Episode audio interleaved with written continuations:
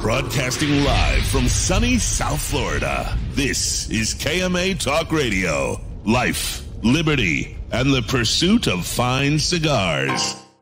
Your KMA crew, the Italian scallion, Paul DeGracco, Alex Tavella, aka The Goat, and always telling it like it is, Honest Abe. I like to smoke 'em like the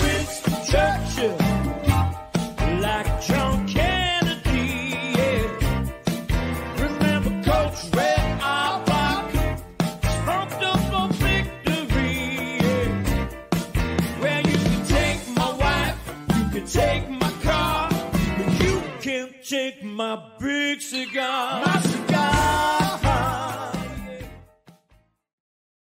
Good morning, all our loyal listeners and vegetarian lovers of Leaf. Honest Abe here, here, broadcasting from the Charlotte, North Carolina, along with my trusted gang, the man they call the goat, Altavella, the man who, who sometimes has the Uh, unplug that mic. Unplug it. Plug it. that. Unplug Yes. All right, make sure I'm trying to do the right thing. Now you got a swippy swappy. Abe's out of I town. automatically. Well, it did not automatically. Oh, unmute yourself. Oh, we lost him now. Now we don't hear you. Go, go ahead and do the intro. Well, There you go. Now you're good. Now you're good. So, good morning, Yeah, loyal hear you. listeners, librarians, left-handers, lovers of the leaf. Left-handers. I'm a left. I'm a lefty. I wonder how many. That's the only remnant. The only remnant of the show left from uh, the Brewmeister is that intro. Abel Pretty so much. Yeah. pretty, pretty much. This is weird. All's on. I'm not used to fucking four up on the screen. Right. Well, Right. Right, right. No uh trip or anything this week. The flying Hawaiian is back. The flying I Hawaiian. tried. I honestly tried to wake up the the second morning to do the show, and it just didn't happen. The, was- uh, the hardest part. The about- error, the error was in the judgment of the probability that you really could even wake up at that time to do the show. Like, I mean, I called I it. the up- second- I called it the second you opened your mouth and said you could do it. I'm like, bullshit. Hey, Cool. hey, Paul, Quick. Oh, on the spot trivia. Who was the flying Hawaiian? uh Shane Victorino. Oh, Wow. my man. Philadelphia Phillies. So so Paul, here's the thing, you know, I had Jose Blanco do my show, all right, and he had to get up at 4 a.m. I mean, this is a guy who's had COVID, he's had um a pacemaker put and, and, man. and he made He it. wasn't on vacation. He wasn't on vacation. Oh, jeez. I was on vacation. You're supposed to be relaxing lifetime. on vacation. Like, on vacation had anything to do with it. You know, it wouldn't be so I- I bad, Paul, if you didn't. If you if you didn't say. That's Say you were- that, that's what it is. No one expected you to wake. yeah. Listen to me. No one expected you to wake up at four in the morning. And then the worst part is when we call you out and say bullshit, you then refute and go, "Oh no, I can do it. I know I'll be there. I can wake up Oh, at four." yeah, yeah, no reason why I can't do it. Everybody asleep. Everybody asleep. It'll be no problem. That's your error. Who's the new? Who's the new guy? Exactly. Your opi- Your listen. You're uh, entitled to your opinion, Keith. Keith, what do you say? He Keith said, likes the show honestly, at this point, I like the show better. We need without Paul. Wow. oh, come on. guys are cruel. Well, in his defense, it's been the majority of shows. True. True. Yeah. So it's been Oh, what? Two weeks? It's been two weeks since the Yeah. last show. I don't know, bro. Yeah, I I've been really- back for two weeks. We missed two weeks. We missed two weeks. It's actually yeah, we three missed out weeks. two weeks. Yeah. We thought after TGS life would normalize a little bit and slow down. Shit's just flying. I mean, we're in Yeah, June. We're in summer, man. I don't even know what time wh- what's going on. We're heading to 500. We're heading to 500, guys. This is show number 496. We are very close to 500. Yeah. Oh, So, shit. Should probably talk Paul, you that. were uh you were in Hawaii at the decaying Disney Empire. Does Right. Paul? Is, Well, I'm just not- curious. Has anybody even told Paul the 500 show date to make sure whether or not he can even be around or not? I don't know. Isn't he in a text thread? Probably, maybe there? not. I bet you Paul don't know the show date. I think I saw it. I think I saw. All right, so that's a no. That'll be a no. The I might be question in New York during it, but I can broadcast from New York. I have many times. I don't oh. think we can do a. We, we're not 100 percent sure we could do a call in for this. We got we got Stoner coming out to do a live broadcast for our 500th, like we did at JC Newman for 400. Oh, nice. Yeah, There's a date set. I don't have that date. Vince, Vince, 20 I, I, I saw you drinking Blanton's this morning already. Oh gosh, I'm sorry, but that that's not going to get you Paul DeGracco's job. At least he has. At least he has good taste in bourbon. that'll get you uh, Adam the Brewmeister's job. Yeah, there's Yes. Paul. There's Yeah, Paul's job, say. and then there's Paul's vacation plan on top of that job. Yeah. Adam and Adam and Emily seem to do pretty well coming in drunk still in the morning. Well, hence why Adam's no. Well, longer- well, where are they? yeah. Emily, wait, Emily, don't throw Emily in that mix. There were a couple of shows that we did where she was, were like you No, guys. no, early on, early on, she had a segment called um, she was she featured a specialty cocktail because she Yeah. was so nervous about going on the radio that we used to let her like have a couple cocktails before we went live to kind of loosen her up. But that stopped like literally in the first like couple months. Then she was fine. Then she was uh, uh, she got used to it. Yeah, she. Now I ain't saying that we haven't we didn't showed up hungover. You know, we had some cigar events where literally we finished at three, four, five in the morning and showed up for Right. KMA. I remember one year, God, it, uh, it was Charlie Torano, and it was after the El Hijo, the original El Hijo release launch party. We all went out till five in the morning. We walked in that studio, and you could smell the alcohol coming out of our pores. Seriously, Uh, yeah, all I reeked of alcohol, and Charlie was a live guest in that room. had to reek that whole show. Charlie always seems to get those shows like um like that show. Wasn't the one when the strippers came in on him? The other show wasn't that one when the strippers came in once too? No, I I think when we had Charlie, we were we were still in the. um It was before boyden was built, but we could have. I mean, God, five hundred shows they get. Yeah. blended. But I just remember that show in particular because he was there, and we were just all reeking of booze, literally. That happens. It was in my. It was in a lot. My, my it was in. It was in the days of my younger years where we'd actually go out and party till five in the morning after a store event. yeah, I don't know how you did it. It I was in my thirties. Yeah, So, I'll so be out of my you, thirties next week. You were down at Formula One, huh? Yes, I was. Um, how, how how is that? so I'm gonna say this. I had uh, I was down there for non-cigar reasons, um, business-wise, and I was very spoiled in that I was in the paddock, which is where the hospitality areas are. So it's an incredible experience to go see that. If I was, and I've been to form, I've been to racing before. If you're in the grandstand area, I mean, you're outside. It's it's not a big deal. I mean, there's a lot of amenities you get when you're in this like this hospitality area. There's TV monitors, you know, there's great food and stuff. So I was spoiled, but I and I did have a, I, I for the most part I enjoyed it, but I don't know if I would have enjoyed being out in the sun, out in the grandstands all day.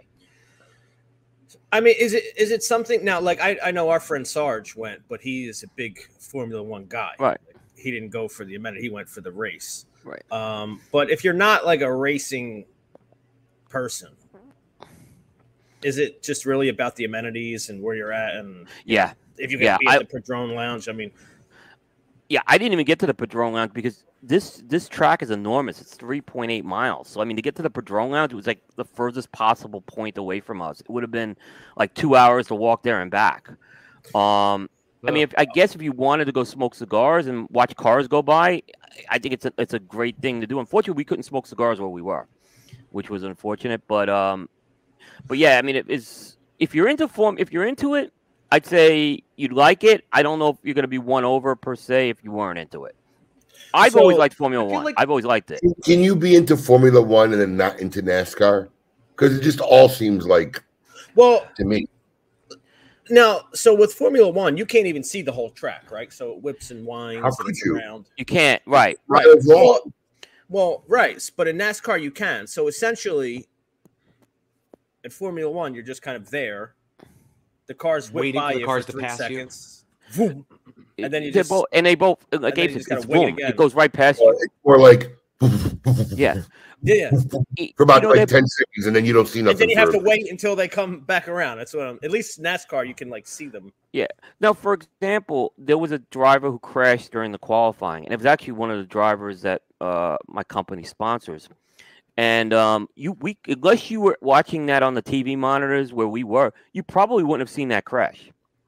You know, and it's but the, the point is on a NASCAR track, you do have a bigger viewing, and if it's, it's since it's an oval, you'll probably see that on a NASCAR track. Right, right. Yeah. right. I feel like Formula One has more of an international crowd too, where NASCAR is, is strictly U.S. Right?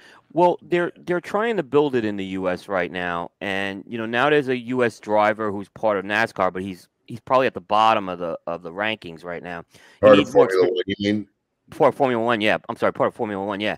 So he needs more sponsorship, and that's going to get him a better car. And if you get a better car, it, this is all about the technology of the car, is really what this comes down to. So if you don't have a car that's just not fast enough, you're just not going to be able to compete, no matter how good a driver you are. So I think if we get a ah. U.S. driver, it's going to be a different story in a few years.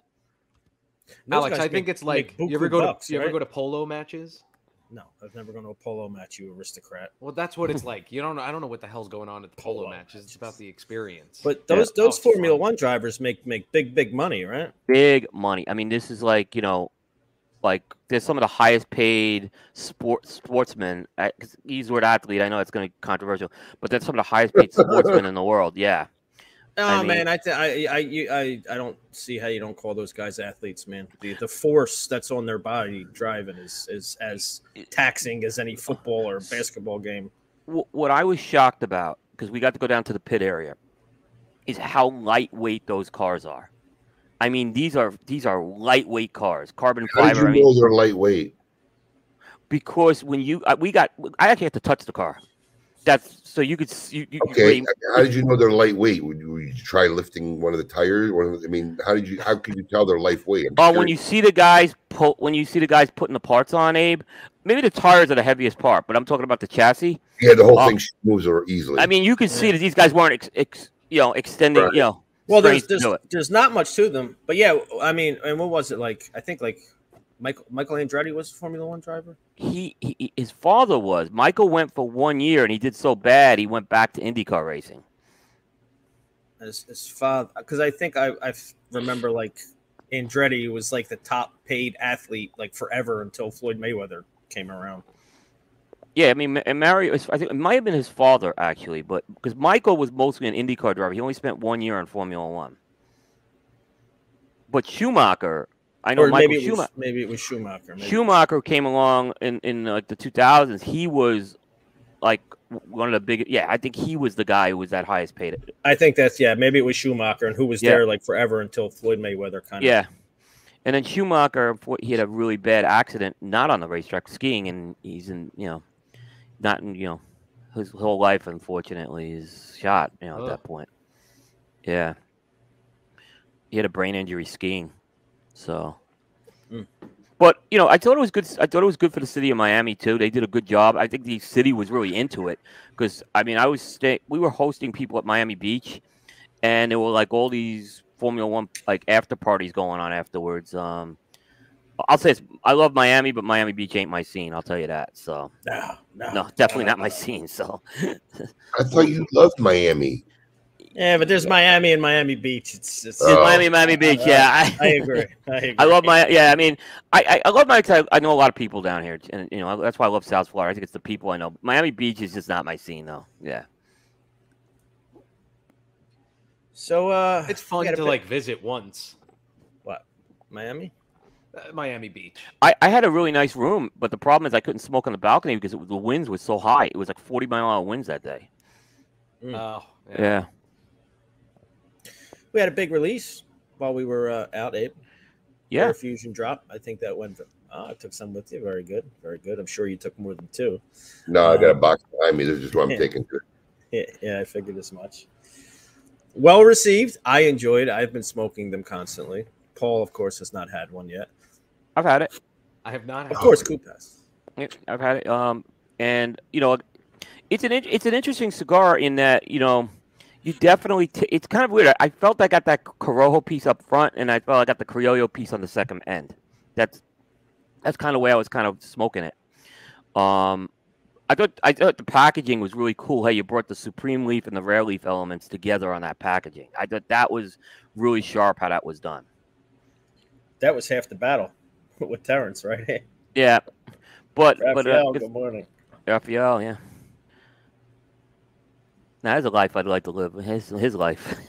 Living the best life, man. oh my God, goodness, he's going to see the Queen. He's riding camels in Morocco. God bless him. Yeah, good for him. Can- Yeah, No, I was excited about the Rare Fusion release. I think people got just as excited as we did, and it's been received very, very well. So, um, I think the folks at Aganorsa and Terence really uh, came through solid for us with this project. So, and it was uh, one of our funner projects to work on because it really took us a long time. yeah. I remember you were teasing who the manufacturer was, and I had. I guess I just I thought you guys had done an Aganorsa release. I was thinking of the Pactum, but that was Illusione. Mhm. So so you hadn't done one technically with Aganorsa. So I was like, I was thinking I, I had another company in mind. So I, I was a little surprised when when it was revealed it was Aganorsa. Well, The TGS releases kind of blurred that whole thing, right? Because we don't consider, yeah, that's true. Yeah, we don't consider those micro blends because those aren't really projects Yeah. we work on. You know, we have such a short amount of time between when we yeah. reach out to them and they need to do it. It's not we, we don't have time for a back and forth developmental process for that stuff. So But uh, I mean, well it's a good Vince, right now, right now our most of our micro blends are one and duns, and we bought some back and some have now become annual releases and uh it's something I'm gonna work on Terence Reilly. You know, I, I- think this this should qualify to be an annual release, but you know, it's not definitive as of yet. And I don't think butter him up a bit. I, you know, I don't think it's always Terence Reilly. I've dealt with Terence Reilly a long time for many years now, and you know, it's just he's got people to answer to, production people to answer to. They got make their own stuff, and it's it's it's a logistical issue for for a company. So Yeah, it's it's hard. So, and they do a lot of third party projects. That factory, yes, they do. they do. Um, And here's the delivery. Oh, nice. but but Abe, I also thought it was really good how I mean, it sounds like it was a big success on the heels of the Saka release, which was only a few weeks ago too. So I mean, well, the Saka That's- release was the Saka release was more. He could at least mute the mic when he goes. I the got it. Saka release it was more of a um commitment than you know so people were just committing basically to buy a future box a box in the future so Yeah. uh, you know we really won't see what the crowd you know what the reception will be until november when there's some Guy has no idea we're in the middle of a radio show. I love it.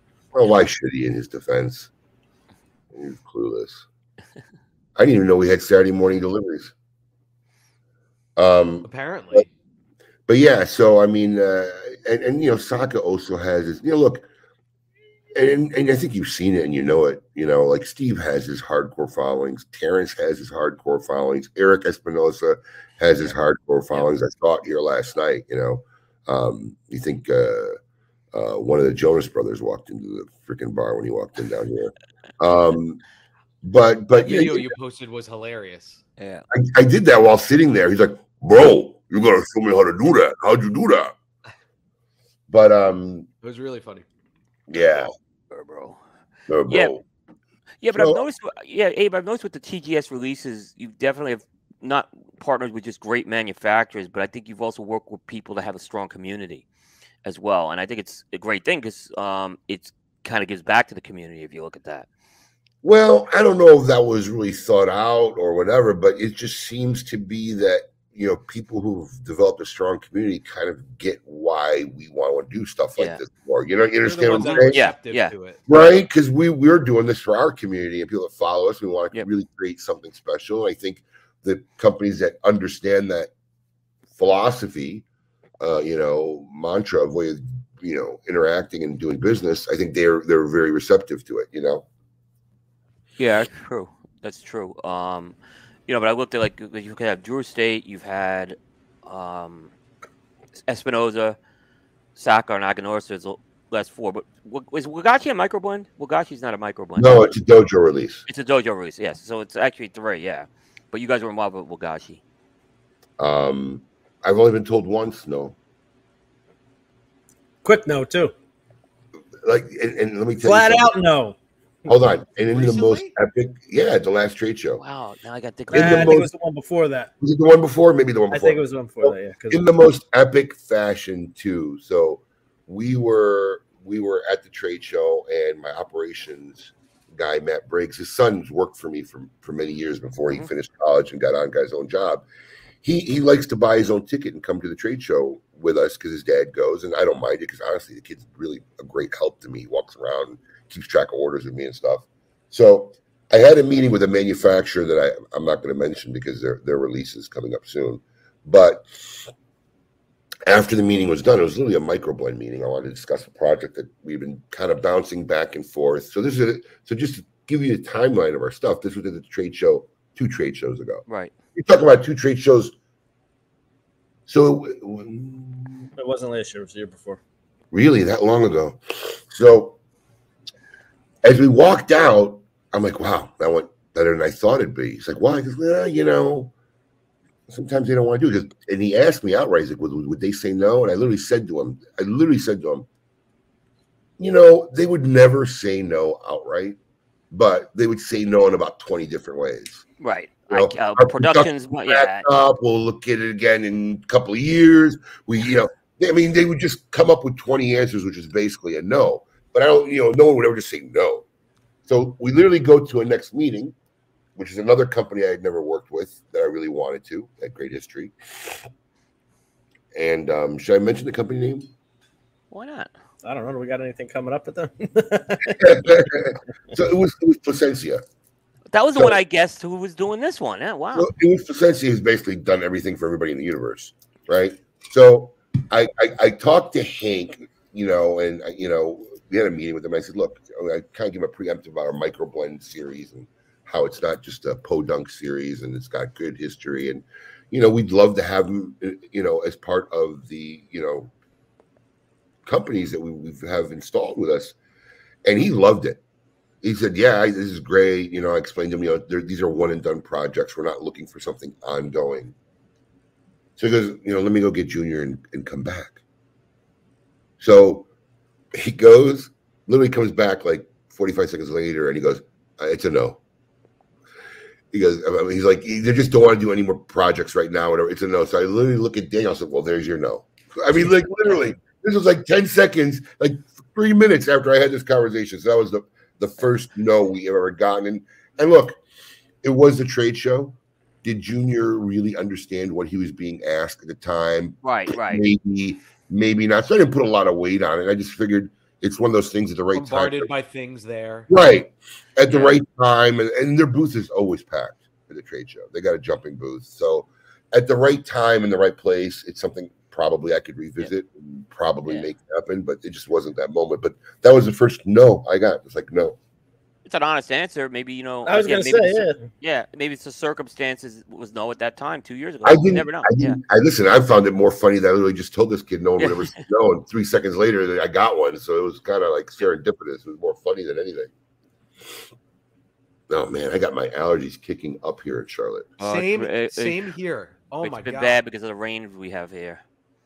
So so what's what's on your what's going on today, Abe? You're up at you're at Queen City Cigar Festival, right?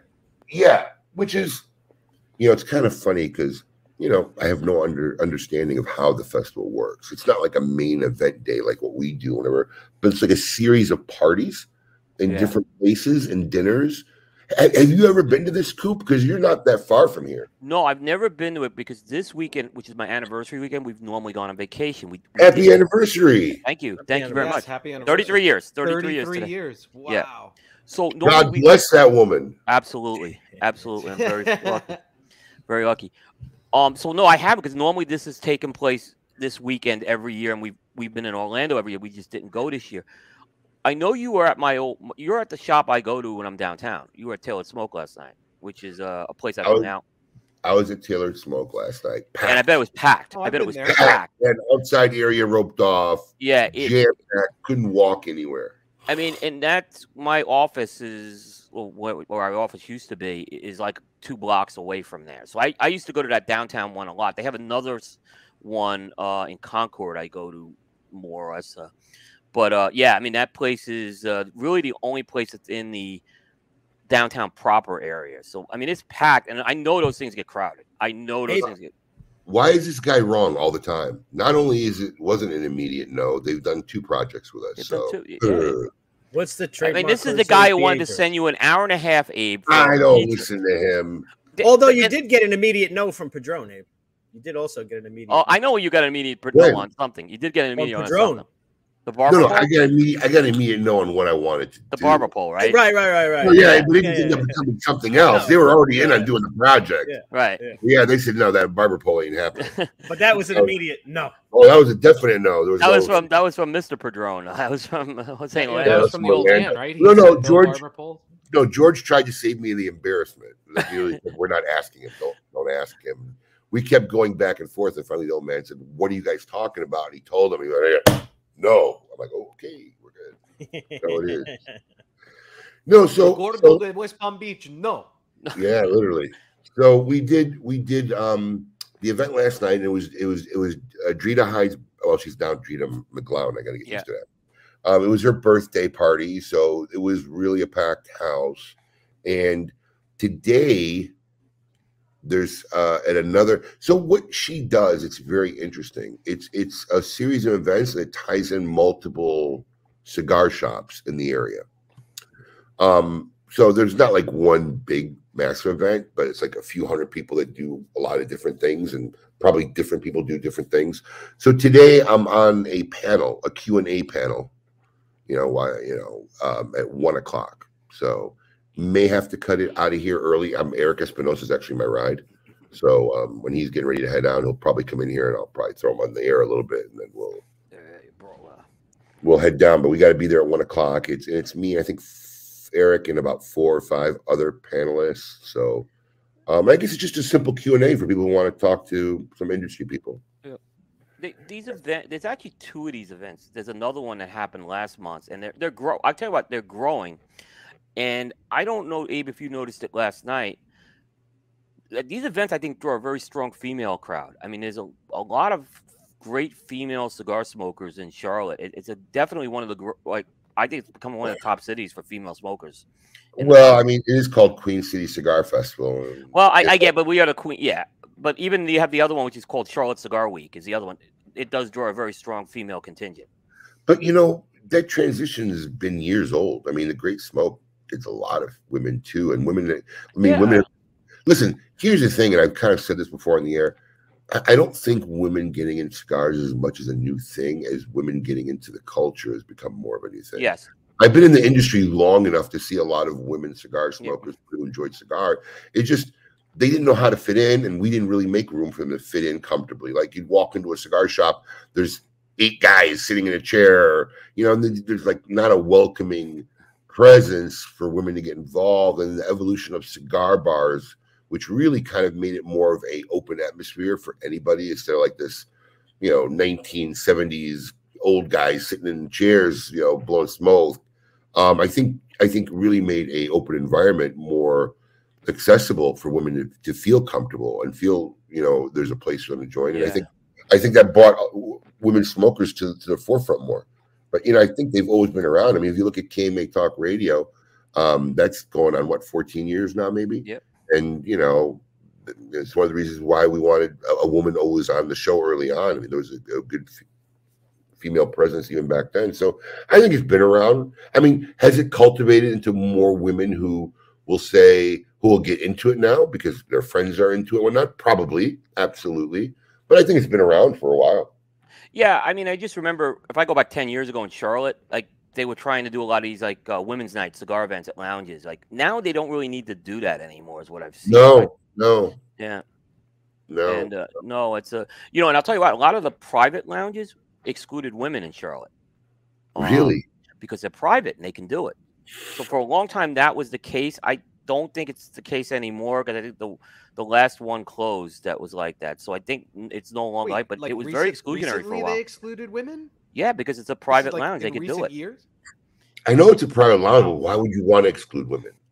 Um, Is that some old kind of country golf country club kind of thing? Yeah, I mean, there's some. There was one where the guy was a preacher and his wife didn't want him uh, doing it. There was another one where it was, the guy was just old school.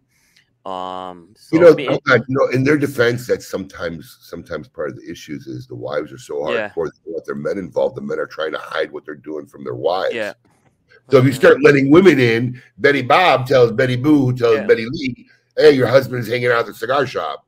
y- yeah, and, and you know, I think that, I think that at era. Home Depot. What? He's What'd say, supposed to be at Home Depot, and he's sitting, Right? he's sitting at the cigar shop. You know, unless you're Evan Darnell, you know he's at Publix getting stuff. Right, right, but not pub subs. No, Evan When I was a Darnell. he- kid- Evan Darnell has had more meetings with me getting something from Publix Yeah. than, than anybody I know. When I don't think a he's, kid, I don't my think his wife's grandfather- watching Yeah. the show. my grandfather used to always say, "I got to go to Agway." Paul, you know, when we were we would go out there to visit him on the east end of Long Island, he'd be like, "Oh, the, the kids are here. They're gonna help me bring the bags of salt for the water softener. We got to go to Agway." And I mean, we'd leave for like three hours. I think we'd be at a bar for maybe two and a half hours, and then the last half hour, just on the way home, quick stop and grab a bag of salt, and I'd have to carry it in. And I, you know, I would just sit at the bar and eat pretzels or cherry. You know, I was a kid. He's like, "Don't tell your grandmother where you were. Don't lie to her, but don't tell her where you were." That was great advice. I but don't tell her. I like that. She always asked, so what am I gonna do? Not he told me not to lie, so when Yep. she asked, I would tell her. So I'll I've been tell you, there. the- Oh, go ahead. No, I was just gonna say in Hawaii, smoking is a real uh, issue. It's tough. It's like, very. I mean, everywhere. There's no smoking everywhere. I was in the Big Island, um, and they say the Big Island was this is 2009, and they say it's a little easier on the Big Island, and it was. I can tell you, it was very hard on the Big Island to smoke anywhere. Like, there's no smoking outdoors anywhere. Like, Yeah, if you're at a so, resort, like- it's nowhere to smoke. So even, but even in like downtown Waikiki, there's posted signs and and streets that say no smoking in this. Yeah. Like there were designated smoking areas. So I have a family member that smokes that was with us, and he was like, I can't smoke out there. I can't smoke. out-" He's like, I'm standing in the middle of the goddamn street. He's, I mean, he still did, but like. There's signs all over the place, like no smoking here. Outside of stores, there'll be like a no smoking sign, like don't smoke outside our door. Like it was, it was a a little bit of a culture shock being there. There there were a couple of lounges that I saw, but they were they didn't they were kind of dinky. They weren't like uh at least not where I was. There wasn't anything that was like a like a smoke in or anything like that. Uh for sure. I know that Saka's guy, what's his name? Um, Chris Chris. Juki. Suck a scat. yeah, doesn't he have a lounge in Oh, he doesn't? Okay. Well, he goes to a place in Oahu. Uh, I think in Waikiki or Honolulu maybe. I just wasn't I didn't I Yeah, or wasn't the over there. I know Philippines he's or Guam. about or the Falkland Islands somewhere. Well, they used to actually grow tobacco in Hawaii. They, they there's parts of Hawaii where they they they grew it, and I, I think it, the industry just it's kind of like what happened in Florida. It died. It's what happened to the pineapple there as well because it was so much cheaper to grow pineapple. Yeah. I guess at one point, pineapple they were they provided ninety eight percent of all the canned pineapple in the world. Hawaii. And over the course of Yeah. yeah. and over the course of like fifteen or twenty years, it became so cheap for them to grow pineapple in Asia that Dole pulled out of there. You know, I mean, Dole still has a presence there and they still grow pineapple there, but it's a frac. I mean, it's like two percent of everything they sell is grown in in Hawaii. So that's why Just- they say when you buy a pineapple, you can see on it. Just Yeah. for show to say they're still there. Yeah, kind of, and and for the train ride and all that stuff, Yeah. like the tours, they grow. They it's also I think it's the only place in America on uh, you know on U.S. soil that grows coffee as well. Which I Yeah. Coop, I'll tell you what, man. When we were going places, a lot of places get you with that Kona blend. You got to be careful. No, co- you got to get the pure 100% Kona. The the Yep. pure 100% Yep. Kona is a huge difference, and I think Absolutely. maybe that's why I had in my head I didn't like Kona coffee because Yep. I've only had Kona blend here, and it's like almost bitter, like not a great taste to me. The Kona 100% Kona coffee, I'm hooked on it. It- And it's- Did you bring any? I Did you bring really, any back for us? No, of course not. no, I didn't bring any back for me, honestly. Have you ever? Oh have you ever man, had- because that's that's ex- it's expensive to get it here. I mean, I know it's expensive there, but it's more expensive here to get that stuff. I think it was like forty dollars for a one pound bag. Yeah, it's not cheap. Have you ever had Hawaiian honey? Uh, No, Maybe I did while I was there. We, but I don't. Not not. It- like, it's different. It's specifically that I it's it's like thick white shit. It's like glue almost. It's very thick, but it's it's really really good. It's different than the, like Florida honey we're used to. Oh no, no, I don't. Yeah. We didn't have anything like Yeah. that. Yeah, We had a lot of different foods. Yeah, there, it's it's it's, it's like And super super thick. Like you got to Yeah. spoon it out. Yeah. Were you able to find any Cracker Jacks in Hawaii? I didn't. I didn't look. I wasn't there when that was going on. I was Are we gonna would get into just- crack? Are we gonna get into Crackergate 2023? Yeah. We have I went into I went into a 7-Eleven at one in the morning, couldn't find them here in Charlotte. Are you sure? Are you Oh, sure you you didn't walk Are you past sure? them? Are you sure, Abe? Are you sure you didn't walk past it? Because you were looking for the boxes, and I mean, look, was- they were in bags. In all reality, in all reality, I was looking for boxes. I didn't even know that shit came in bags anymore. Yeah. Me I mean, I was not aware of that either. Nobody was aware of that other than William Cooper. William Cooper, who likes to get in other people's fights and take Whoa, a whoa, whoa. position. Dude, who got Yeah, into whose no fight dog- first, Abe? Abe, No dog in the fight. You got into Dojo's fight first. Let's be very clear. No, no, no. You got into that first, not No. me. Cooper, you live in another reality. I created the fight. I didn't get into anybody's fight. I, you, you have no stance in what, what goes on. These You guys didn't are. either. fucking- You, That it was bracket Eric's came no, no, no, no, no, no. Let me explain to you the reality. Let me explain to you. Okay. They have a show, like I have a show, and if you don't Right. like what I say, you could have your opinion on what I say on the show. Right. If you're going to do a bracket on what you feel is the most popular thing, I should think you should be a good voice of the people. I didn't agree with their cereal finish. I didn't agree with their Cracker Jack finish. So I didn't Wait, get into can I ask a question? Because I, I was kind of out of the loop. Is- Did Cracker Jacks win? No, It, it won a play in. That No. Abe forced the play in. no, no. I made such a stink that Cracker Jacks was even in the top 16 that they actually did a vote in. So then, which you know, it was like the, it was like through the through the show voting, so no one really knew what it, you know who was voting and whatnot. There was no real thing. But then they're going to tell me in, in, in the voting of the Dojo people, of which still the majority of people who were making comments didn't think Cracker Jacks was a worthy snack, but it beat out combos, pork rinds, and what was the other one? Combos. That's a quintessential. But bro, I'm, listen, listen. Here's the problem. Coop, Coop just got so involved in a tangent, he missed the whole point of what the argument was about. There's 20 quintessential things that should have been on that chart, other than Cracker Jacks. The fact that Cracker Jacks is on that chart, still, in my opinion, is an absurdity. Right? So I didn't get. Hold on. I didn't get into anybody's fight. I'm the one who created the fight. There's a difference, Coop. I'm the one who made the fight. I'm the one who started Okay, the debate. I'll give Now, it. I will give it. Now, of course you give it to me because you always hear reason when I start talking to you because that's what happened. I made the fight.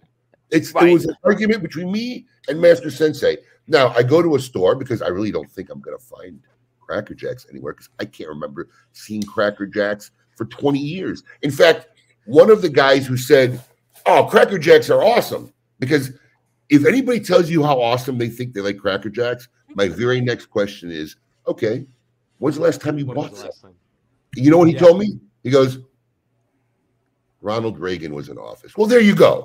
It's literally his words to when he was a me. Ronald Reagan was in office the last time. Yeah. So how can you tell me how awesome this snack is that you haven't bought in 40 years?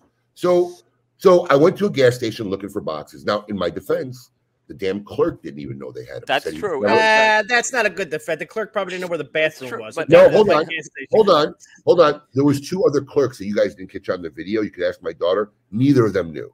There was three clerks there, and we're all kind of laughing about Cracker Jacks because I was actually surprised that the kid, being as young as he did, even knew what Cracker Jacks was.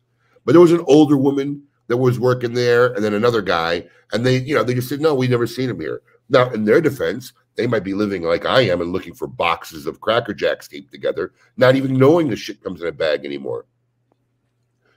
So you go to a gas station, you find some, and you catch my my little video thing. What is your fight in the game? What have you won? You acted like you've climbed Mount Everest, like you've accomplished some miraculous feat, and your team, and you got all emotional. I don't. I don't listen. I get. I get why Coop. I get. I get why Eric would be all into it. I, I literally. That was a good blunder. I mean, that was a tough blunder. Abe. It was a gotta- tough you one, gotta- no, and you, listen, and you man, came clean on it. it. And you came I clean was on it. tough. I'll say And, that. and, you know, it, it was a great. Listen, I couldn't have. It, it- listen, I, I would have been more proud of myself if I strategically thought to do that on purpose. You know, to have acted like it. But no, I didn't see it. Nobody saw it. When I told Petra about it. She couldn't believe it. Like, no way. I'm like, yeah, man, it was in the video. But I get, I get Eric. Eric's the only one that has positioned him. What the fuck are you gonna do with this dog in the game? You know, Abe, here's the thing, and I'll be you have like so you do the, the dollar bets, right? The sign bets. Yes. You have a you have a pretty high winning percentage. Would you So not everybody argue. just wants to knock me down. Okay, I get it. Eh, So so there is a little bit of that wow, you know, You take getting, a lot of getting the shots top dog when, when we Look, get it the is- it is- it- opportunity. so you know, you so yeah, I had a little fun with that. Um, it, it is fun with that per se. I can't lie to you on that. It, The best, probably the best was Coop messaged me during the thing. He's like, um, I got people wondering if we're really like in. yeah. like, I, I had a message him because I of course. of No, oh, we had I- that. We had that with Saka. I like, look, the people that'll get it, will get it. We're having. yeah a, yeah yeah because I said look. We and I said, hey, we'll have fun. I said, if we cross the line, he said, there's no line to cross. I we no agreed. We- line and crossing. we're still bantering about it. Yeah, Yeah. yeah, yeah. Now, listen, you know it's a good, you Yeah. know it's a good fun thing when all the randoms and the fans just start looking for it in the stores and all the posts and everybody Yeah. start. They're just having fun, Yeah. but All, all doesn't, doesn't change my position. Yeah. There's no universe in I think Cracker Jacks. Like, listen, I called my wife a bay the other day. You know, I don't like traveling without my bay. And Eric Guttermerson jumps on me and says, Well, who's living in the past? You know how old that bay word bay is? I'm like, I didn't put bay in a top 16 bracket of terms of endearment, buddy. You gotta take some accountability there. So, I mean, to me, listen, all I could keep thinking was this. just I cut wanna me put off. this You know, out. fuck me. Don't worry about what I, I was apologize. That's funny. You took sides against the family. Go ahead, listen, you got to. I'll take a shot at Abe every chance I get. You So, look- Listen, it, it, it's to, to knock the the top guy off. It's it's it's sometimes Every chance it's I tough. It is very hard to do. This guy is uh, he's he's he's honest Abe for a reason. Okay. So I was a- I was a little out of the loop last week. I wasn't. You know, I didn't. I didn't catch a show. I didn't catch you one. I mean, gas station snacks is like low level shit to begin with. So I wasn't really yeah, Cracker Jacks, whatever. But when you say like they beat out like combos, Bro, for quick gas, combos, combos, pork rinds. I mean, there's a slew. Pork, wait, wait. So pork rinds. Wasn't in the top 16. See, this is where I had an issue with the dojo bracket. Okay, they were They mixing literally cut out every specifics and station. generals together. So they had these like pork rinds as a general co- category, and then when you get a combos, there's there's a lot of different types of combos, and some Right. of them are better than others, right? And I think if he would have went with Pizza like one combo, like one type of combo. Because some of the combos I don't like, but some of them are really good. I think I it would have think, I probably beat beaten it out. the way you should have do, do it. Is you, I mean, look, he has any look. He has any way. Yeah. He has the right to do his Did any? Did any? any way yeah. you want. But it just opened the door to. Hey, listen. Okay, are you sit down for this, right? That So was a Colorado Stoners bracket. Listen. It was a collar. it- yeah, exactly what it was. Listen, just listening to Randy Griggs talking is like listening to a, a, a- a schizophrenic session in a psychologist's office, right? Listen to this. No, no, listen to this, right? So he gets in this real debate of Cheetos and smart pop popcorn. God, uh, God, it was horrible. Okay. Now he puts soy sauce on his smart pop popcorn. Okay. Yeah, that's the face I made. Exactly, Alex. So then he breaks it down. Now, listen, this is snack food, right? Well, This is a bracket about snack food. He breaks down how a bag of Cheetos is over 400 calories, but you know, the smart pop is like 100 and something. So he they vote smart pop popcorn over Cheetos as a snack. Oh my god. Yeah. So, And two but- brackets later, he literally picks the most sugary, unhealthy substance in the universe. two segments later. I mean, it was absurd. So yeah, smart pop popcorn. But then they had beef jerky as a, and they originally they said it was like crave beef jerky, and then they make it general beef jerky. He makes beef jerky, Randy. So he's one of the guys voting on this. Of course, he's going to pick beef jerky, if you know, as opposed to the specific one. That I mean, that's look, where I I thought it was a bigger issue with that. You know, there was an issue with that too, and some of the selections, like you know, they had trail mix on there, like random trail mix. I'm all right with trail mix. Trail mix But is no a one gas goes in station. gas station gets it. I agree with I, Abe. on I, that. am all right with trail mix. Did anybody see Hector Alfonso's video? mix. Did anybody see Hector No. Al- Alfonso's No. gas station? So Hector was great, and he just Oh no, no, he did. He went to the Spanish store. when he went Yeah, to the he gas, went to like, Spanish my- it's went to the Miami gas station. Goya products, so what? He's got black plantations. so, sofrito, adobo, Pork rinds. That was great. It definitely made for a lot of discussion this past week. And Yeah. you know, Vince, you're right. So, like, if I was, if, you know, in my universe, if I do a bracket like this, if I'm doing jerky, you just pick the biggest one. Jack Links goes on there. Is Jack Links the best one? No. No, but that's Probably what not. they, that's what I would have There's did. Jack that. Links in every truck stop, gas station, and whatever in the country, probably the number one selling beef jerky. Absolutely. So that's the representative of beef jerky. Because if you start getting in these games of, you know, crave and this is Wait, oh, and this, oh. you, you, then you really don't. You're not picking nothing. Do you go Jack Links over Slim Jim, or does Slim Jim have its own? Slim Jim was in there. Slim Jim was oh, actually Slim in Jim there. was? High, yeah, it was like a two seed somewhere. I don't even remember. different from beef jerky. Yeah, Slim Jim was definitely Separate in there. I don't remember seeing a Slim Jim. Yeah, no, Slim Jim was the two seed Oh, in there. Yeah, they're usually all over 7-Elevens and stuff Yeah. like that. yeah. I, I usually But- see them but- there.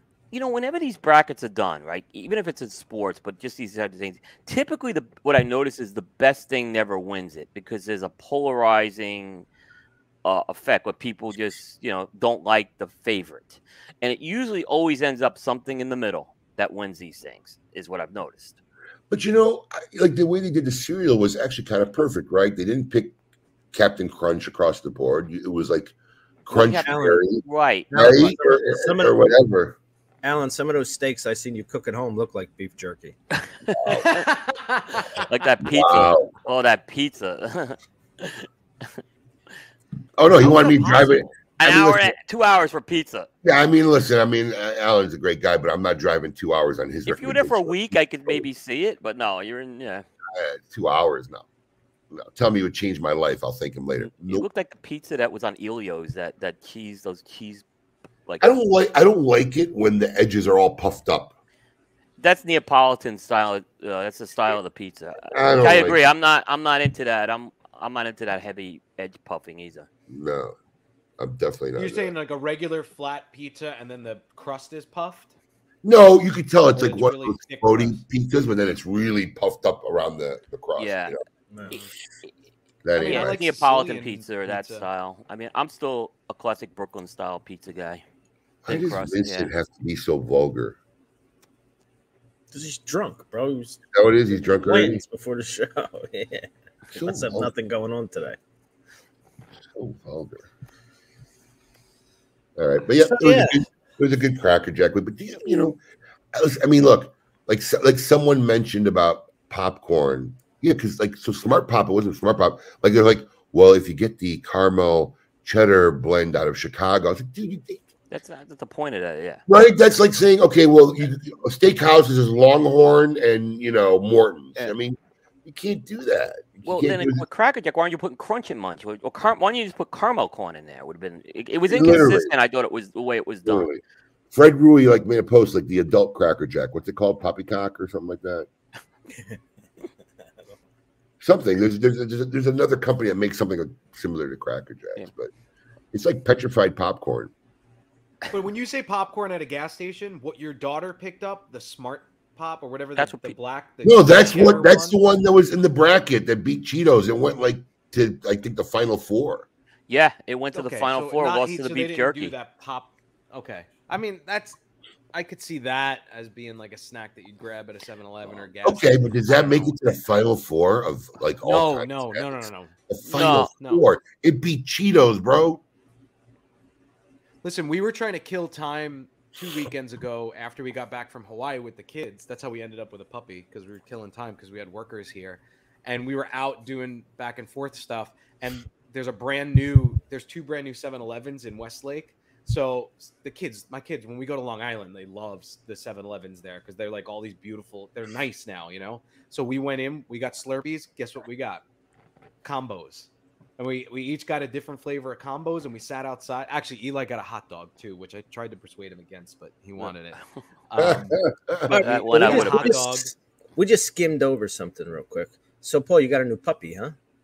Yes, a I new member. did. Of the, you must be. Did you take I it? did Did you take it for a psyche val yet, or? Or? I was gonna say, is he on medication yet? This may, This is going to No, no. affect his life.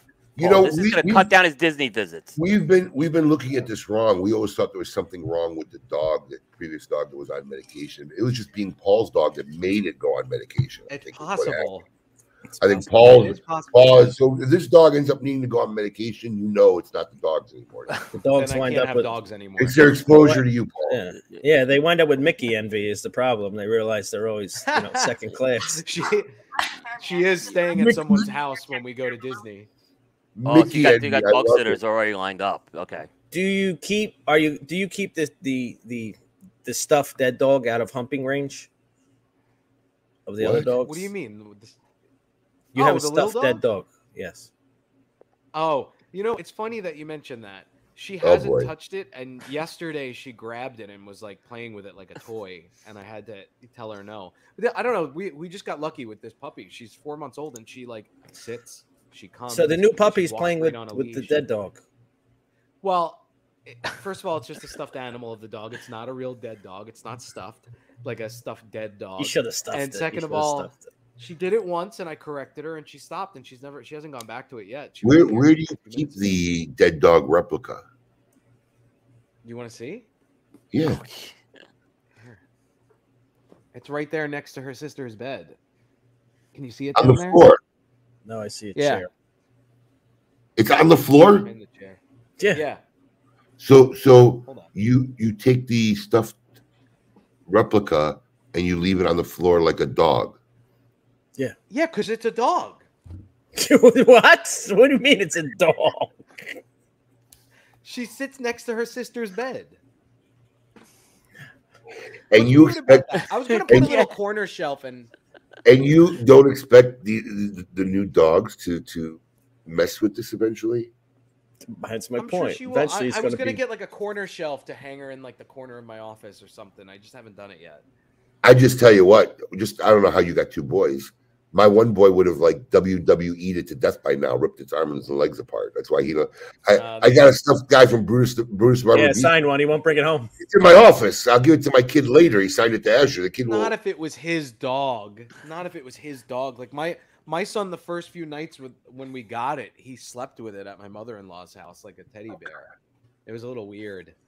He misses Yeah, her. that's a He still lot. talk- I- that's still talk about it. traumatic. It's weird. That's like the psychological scarring that's going on here. He knows. I tell him it's a statue of her. It's not real.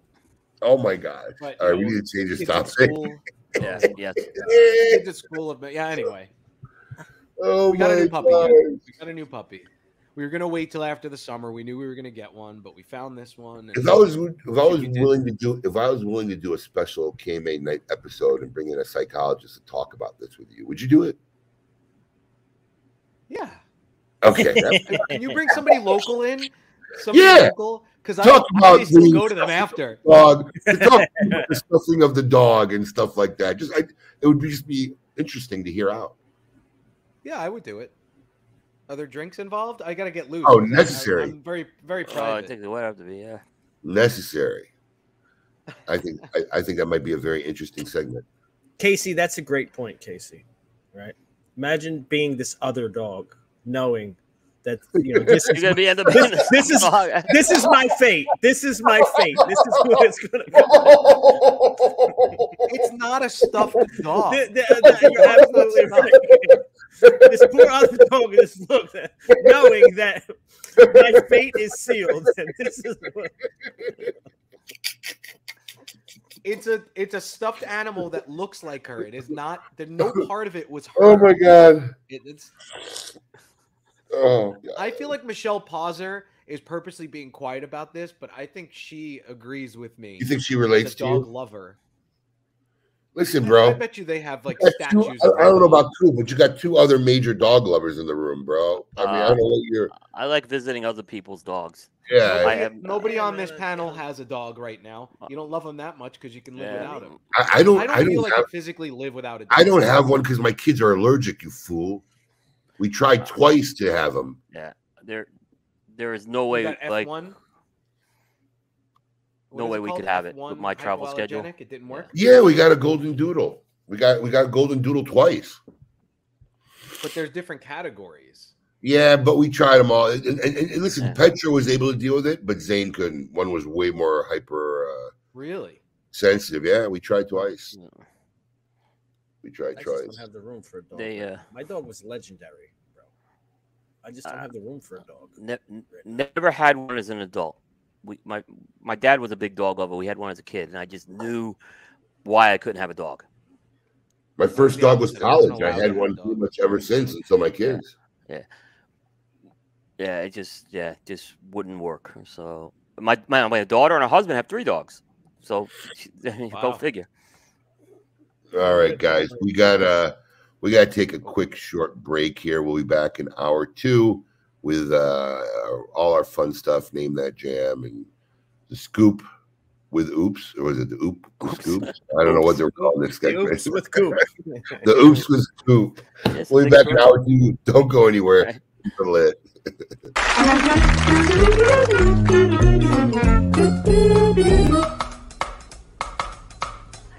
Phenomenal. Phenomenal. Phenomenal. Phenomenal.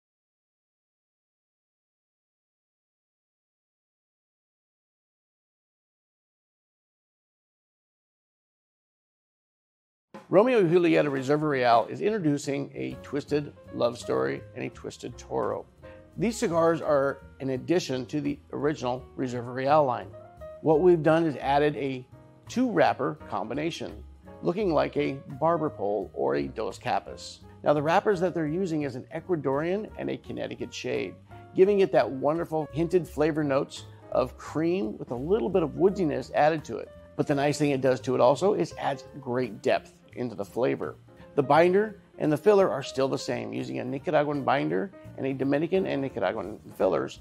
So you still get that wonderful array of what you know as a Reserva Real, but you've added some depth into it. Now, the Twisted Love Story and the Twisted Toro are the only two sizes that'll be available in this line. This is a, a cigar that's iconic to the Reserva Real name, but giving it its just due in something that's fun and innovative.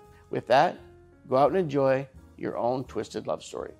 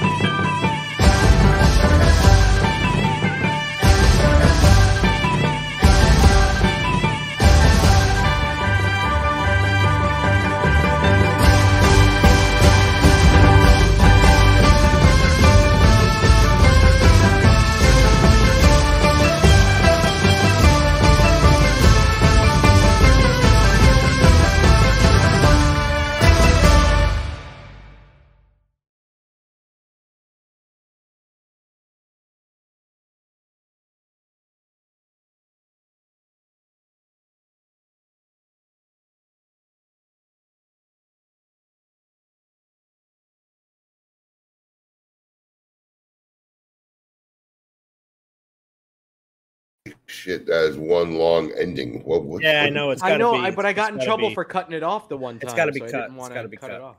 Yeah, let's kind of cut that. Actually, I think I think we're going to replace that soon with a summer with Saka video for the whole summer of, of uh, There, there was another video that I assume you guys played while I was gone. That's in there. Paul's. You damn right we did, and we'll play it every time you're not here. dude. Can can we can we play that while he's here? I'd like to ask him questions. I want to ask him questions. I want to know what the company was for you. Like, All tough and rough. Yeah. yeah, yeah. Joe, what were you Jobs are representing there? We don't yeah, even what was get it. that? I don't know Bonham. which video. I'll, I'll watch it. Playing in the I'll put it up. background. Play it. Play it. Play it. Yeah. I'll, I'll describe the clips. I'll Play it. In the, yeah, we need his Yeah, com- we- Can I do it at the Commentary, yeah. time? Can I do that, Alex? I don't know how to do that. Um, let me. Try showing up for more shows. You'd know how. you probably have to play it in a window Let me do something. Let me do and do one of these. Let me do something. I, I got a question. Was Cracker Jacks in There's your so many more of the whole these, show? too. What was that? Was that Cracker Jacks in the background the whole show from the beginning? Once we started talking about it, I put it there. Oh, okay. Yeah. Yeah, I saw him switch it. He was was- yeah. waiting. He was he had it waiting in the wings. I actually, and, you know, neither Coop nor Guttermison had the balls to send me a picture, but I found pictures good enough of them on the internet on their Facebook pages. Oh, I I, was- I, I have to send it to you. I have one. Well, I was going to do it for this week, but we didn't have time Yeah, 'cause I yeah, yeah. early. But Yeah, I was was, gonna, I was going to make a commercial. This episode sponsored by Cracker Jacks with Coop and still do, no, let's, Oh do my it God. still. let's do it still. I'm, I'm into it. Cracker Jacks. I'm All right, into it. so here's what we could do. Let's uh Oh wait, hold on, hold on. A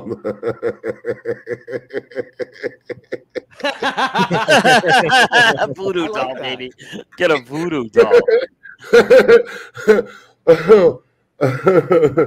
oh my So- god! you want to uh you want to run name that jam and then I have it up. We can do a That's commentary, fine. a Let's full, run the, a full name that jam. commentary of uh, a walkthrough Yeah. of his commercial afterward. I'm good. Let's let's right. let's test our musical acumen, the fine folks of Avo Cigars, and see if uh, we could this week name that jam.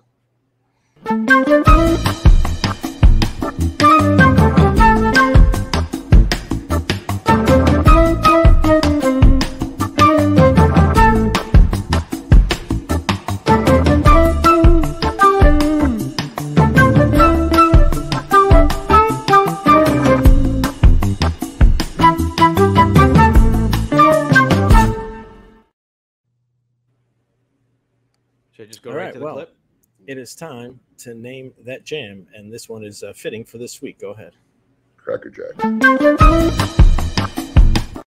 Fucking Paul. Buy me some peanuts and cracker jacks. I know the I song, know but I don't know the artist. I couldn't tell you who sang this song. I couldn't tell you who Uh, made the product. The Anyone? artist would be. I don't, I don't know who the original artist is. I don't have it. I mean, it could cover it a lot. That's why I was. Yeah. I mean, I was going to go Harry out Caray version. Oh yeah, All right, that would see. be I great. figured Cubs too.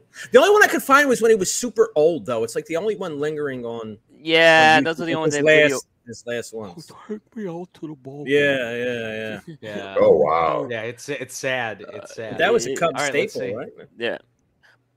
But you know, Take me out to the ball game. Take me out with the crowd. Buy me some peanuts and cracker jacks. I don't care if I never get back. Let Is that Oh, so Paul it doesn't even say who the artist is. That Yeah, sounds like it's Paul singing. It's Paul. Take but, me of the ball game. you know, Abe. One reason why I didn't think Cracker Jacks was dead like you did is because it's still very much at both major and minor league baseball games you can get. That's the only time you eat it, though. I mean, Like, and I if I and I, go to enough gas stations where I store it too. That's why. But you know, traveling on the road, that. But it was really the ball game piece. It's still very much a staple of ball Coop, can I ask you a question, Coop? Uh-huh. You go to ball games? Um, not as many as I used to, but yeah, I've, I've gone to the. We have minor league baseball here. Just don't lie. When's the last time you bought a Cracker Jack at a ball game, bro? Uh, Cracker Jack is it's the a last. while ago. It's a while ago, but I, I'm Cracker. I don't buy a lot of Jack's the ball last food. I don't buy. I don't buy other food there either. So Give me give me 10 options in Cracker Jacks, and Cracker Jacks will be 10 almost every time. It's the reality of it. I don't know why But if everybody you wants to eat it. them, oh, I'll get it over those If roasted peanuts where I got to deal with the baseball shells. I mean, I'll I'll get it over Listen to that. me. Okay, I, I'm I'm with you. Roasted peanuts is not a snack. Right. But, but I'll tell you what, boiled peanuts are over Cracker Jacks as far as I'm concerned.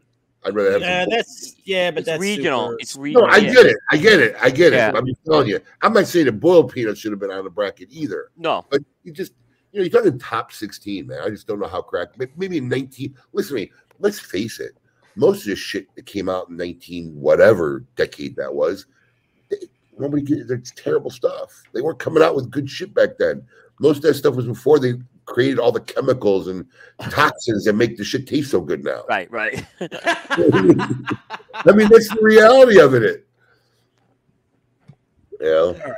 Uh, So is that was that our segment or was that a joke? No, that was our segment. That was our segment. Okay. I'm I wasn't here all week. You know, what I mean, I just uh, All right. So, Let's- so what we really want to do here is I have the video pulled up, and I, I think we need to walk through this and get some Yes. commentary. Absolutely. Paul. Absolutely. I'm so glad the rest of the videos that are on that page are private because there's so many of them. This is the least embarrassing of them, in all honesty. The jacket here. Uh, Let's just get right into your Well, orange. that's let's that's the jacket. I videos. wore it for ten years. That's that's the Long Island Ducks minor league baseball. Oh, we can't get this wore is- for ten years. You don't hear the sound? No. no, we don't hear No, the sound. All right, let me do it differently. Let me do it differently. Let me let me let me let me let me tell you something. After seeing that video, that's such a you person to do to be that guy at a ball game. Yeah, I did it for years. I made some decent Yeah, money at it too. It was a great place to work. Six thousand two people a night. We average. There you go. We hear it. Here? Oh, here we go. Yeah, Look yeah, yeah, we hear it. The Swords. Well, it was August. Hot as hell. Now this is How this old is- are you here? I don't know. I did it for ten years, so I, it must have been. Oh, in wow. when thought I didn't know you did it that long. Yeah. The time for whining and moaning. This is the. Wait, wait, It's time to wait, put wait, wait, wait, Americans Pause it. Can pause it or no? Wait, Yeah. so I got a question. 10 years. Like, Okay. did you go around town and people recognize you as the ballpark guy? Yeah, a- a lot. Good and question. actually, you know, you won't believe this, but we still at the airport, people sometimes will ask if I was the guy on the field at the. Dodgers. Oh my Wow. We god. averaged over six thousand people a night. For 10 years, yeah, I guess people would recognize it.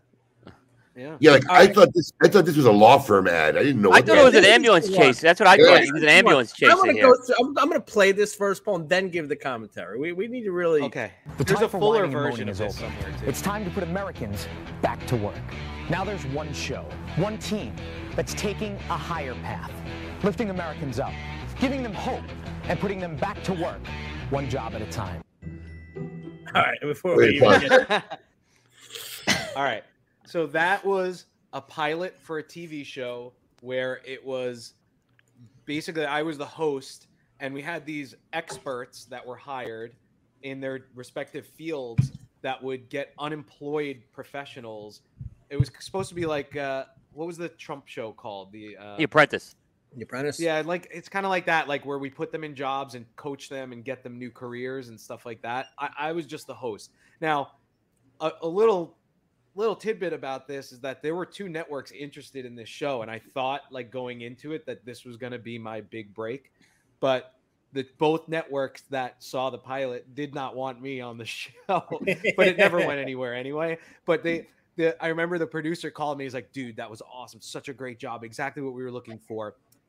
The networks are not not into you and i was like son of a bitch so that was a pilot i did but i thought it looked cool uh so that's why that's what that was where did abe go I don't know, but we're going to Well, keep going. I think are? Abe How old are you? is sneezing. How old were you there? in that in that i was young i was probably 23 24 somewhere around there Being around your That's face is real tight. ago. All right. Yeah, now it starts getting those- real. all right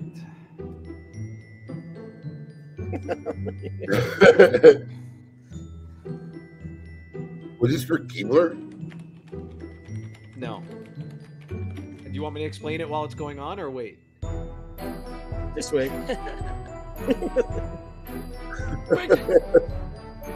Get your own butt in here! Welcome to Check This. okay.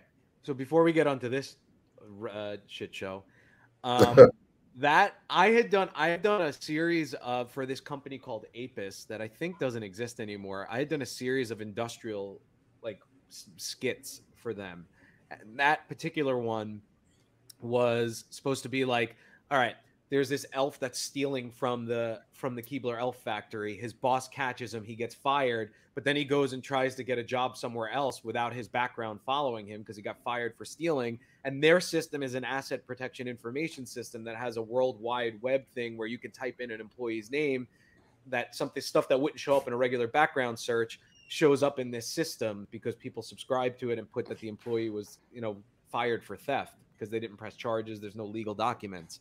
So that was the whole thing. Later in the episode, I go to Santa's workshop and I try to get a job with Santa, and Santa looks up on his computer and he says, "Oh, looks like you were kicked out for shoplifting or or cookie snatching. We can't have you here. Hit the brinks. Hit the bricks." And I'm, you know, it shows me like jobless walking out. I've done a lot of different themed videos for them. But listen, you uh, there's I don't know if anybody of any of our listeners are actors. Like these aren't things you like promote to people, but I'll tell you for that for that Binky thing, it was one day of shooting. It was maybe four hours of shooting because it was like a 10 minute long video. I think I made like eighteen hundred dollars for that gig.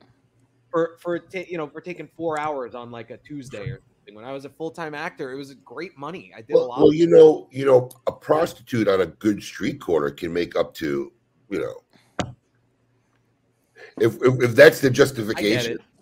But I was I Yeah. wanted to be an I wanted to be an Hey, actor. listen, and I was There you bucks. go. I mean, look, Hey, look, don't make it 1800 about the money. lot There you go. Don't make it about the money. You like doing it, don't you? The Eh, look, Well, man, it was hey, also it was also about the money though. It was good money. I'll give I you guys some credit. at the time. Eighteen It hundred was a lot bucks of for that ain't bad. Absolutely. It was a lot of money, and I did a lot of them, and I became like their kind of like, you know, Joker spokesperson at the trade shows when they would go. So like I was in like I there's got to be seven, changed. eight of those videos. Paul, the The tie next one is you. I gotta say this. video. I used to wear a tie every day of my life. Looks looks good. suit Yeah. tie All right, here we Yeah. go. for years. Next one. Welcome to Check This, our weekly review of everything everywhere. First up, football. Or rather, the aftermath of football when your favorite team misses the game winning fumble. This little dude's not happy. Oh god. All right, so what was All right. check this, Paul? So that before was we an get that was a that's just that's an audition video for something, and I I really shouldn't have put it in there. So I commented on the script, misses the game winning fumble because I they, I had to stick to the script for the audition, and I mentioned to them I was like that's not correct wording, like misses the fun. I don't understand, and they said re- stick to the script. I, so I don't know if it was supposed to be a joke or I don't know. I didn't get the job. Uh, but that was an audition video. It's supposed to be game winning field goal, right? Right. What's the Yeah. setting here? Where, where are you? Where, where are That's you my here? old. That's one of my apartments. That shithole. That's my kitchen. And Look at that light. combined in one. Is that a light Yeah, or a thought painting of the cool. wall of a light? No, that's a that's a light. It's like a Oh, stand-up light, like one of those funky ones from like Right. IKEA Yeah. or something. Can you put that that's in painting camera? I was working on. I had It looks nothing like a- else it looks like lived drawing. shithole apartment. yeah, what's the what's with the drawing? Was that your drawing? Is That's a painting I I was doing at the time, and I thought it looked cool, so I left it there. It matches the lights. yeah, it matches the lights. Yeah, that's what I thought. That's what I thought. I didn't have a backdrop. I didn't have like, you know, listen, man, I was I was starving. I was living in a crappy apartment. That's about the size of the whole apartment. There's a separate bedroom. The bathroom but was like that, the size that, of a closet. That apartment currently goes for seventy five hundred dollars a Right, month. exactly. Wherever, wherever it And is. in New actually, York I right think she's now. no joke. I think she's renting that 500 square foot apartment right now for twenty three hundred dollars a month. I was paying not- eight not- Not, a month surprising. For Not surprising. Yeah, All right, moving on. Not happy. Dude, I can't forgot this one was on here. Track of all your data, it doesn't really matter. Oh my Don't need to gosh. Shake your fist. Oh my gosh. So listen, I gotta run I've that done the. Cowardly Lion, like it's got to be the most played part I've ever played. Is it is it because it's a natural like connection to the character? No, I can do the voice, and most people can't. So we were doing a children's well. theater show in Queens, and the guys, Apis, that's one of those industrial shorts. They wanted to do the Wizard of Apis, so we did this whole twenty-minute long thing. I got the entire cast of the children's theater production. By the way, made them a shit ton of money, way more than we were making doing the show in Queens for children's theater, and we they wrote a whole script and it was i mean it was probably 20 minutes long. I have it somewhere. I have the full the full dvd of it. But that's what it was. It was just an industrial short and What was same, same type of thing. And asset protection information system was the name of the of the company. So they and they also did like Made me think I- of like the Apis. I, it's funny. When I, I we used to do a lot of industrial. We used to do a lot of industrial. Hold on, buddy. I'm on the air. Go outside. I'll be back. Okay. I'll come see you in a minute. Okay. Hold on a second. Runs Okay. his you have no idea. I used to do a lot of industrial stuff. So like that same company used to hire me to do training videos for companies like Tiffany and Company, right? So when I started at Tiffany and Company, I watched a video I was in for like training purposes. So they did a lot of those as well. So that same company got me a lot of work over the years when when there was not a lot of acting work out there. Uh, I probably have clips of that too. But I remember when they were talking about um, security stuff and like uh, evacuations. I'm the guy that grabs the yellow bag that has all the the safety stuff and runs out of the building. I was I was the sales prof- I played a sales professional at Tiffany and Company years before I was a sales professional at Tiffany and Company. Which is such a weird dichotomy, if you will. and then the last clip, This little dude's not the last Well, clip let's- is let's- just me. Oh wait, we're running this back, my friend. Really. No need to shake your fists. Oh God, he's got that whole. I guess. Yeah. And then this is just me at the Ducks another night.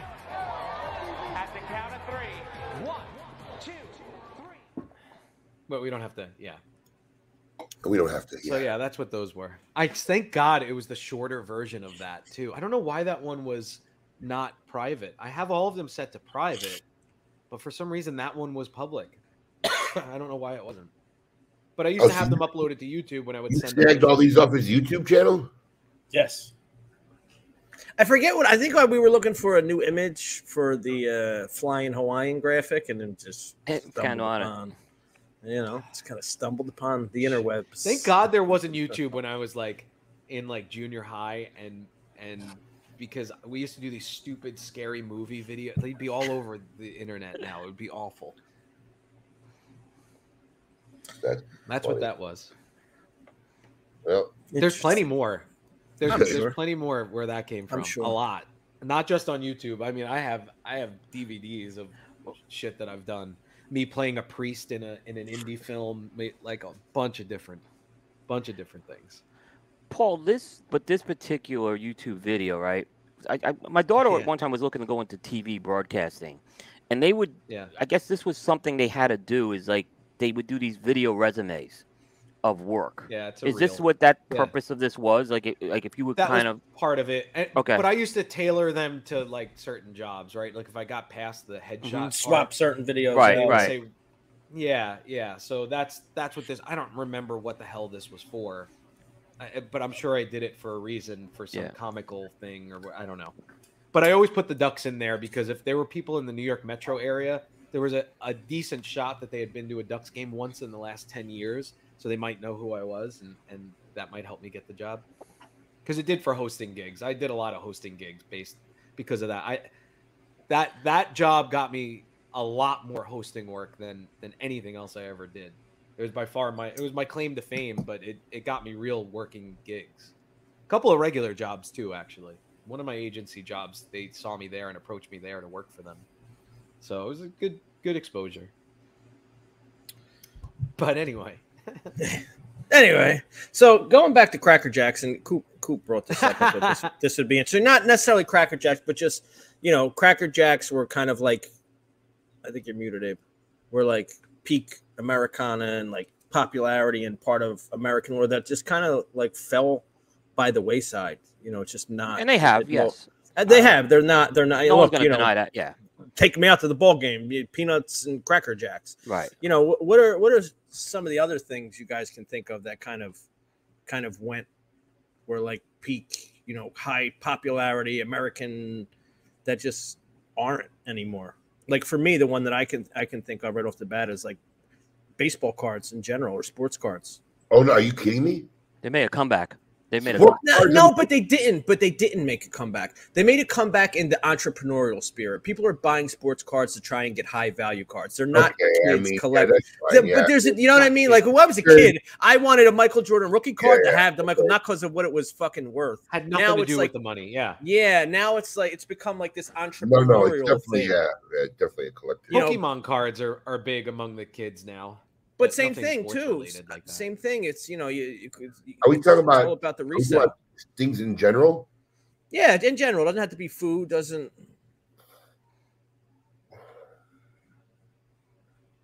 you Yeah. know uh, Pods. things that kind of maybe technology killed? Like like look, Polaroid pictures. Uh, that was the one I was going to say. Polaroid for sure. I mean, that was But those are back to. I have one. I have a pol. My kids are obsessed with it. Buying albums, they now are back. buying music. Done. There's music stores are gone. Unless Yep. you now, now you got a couple LP stores that you know open up specialty stores. Yeah, vinyls exist guys a little bit. vinyl. I, I, I guarantee you, Paul, your kids and Alex, your kids don't know what VHS is.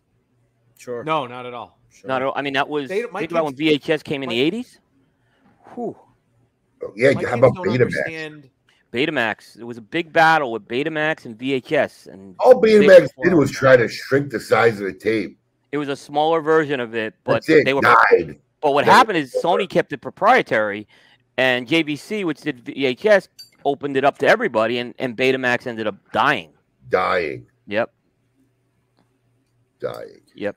Uh, I think the fax machine's another huge one. Where is that from? Yo, that's a cue. That's you. I fucking give this guy. I give this guy. I give this guy a cue. I cue him up. He's over there texting. I'm like, bro, that's your cue. Listen, That's your cue. Like, who else would that be a cue for?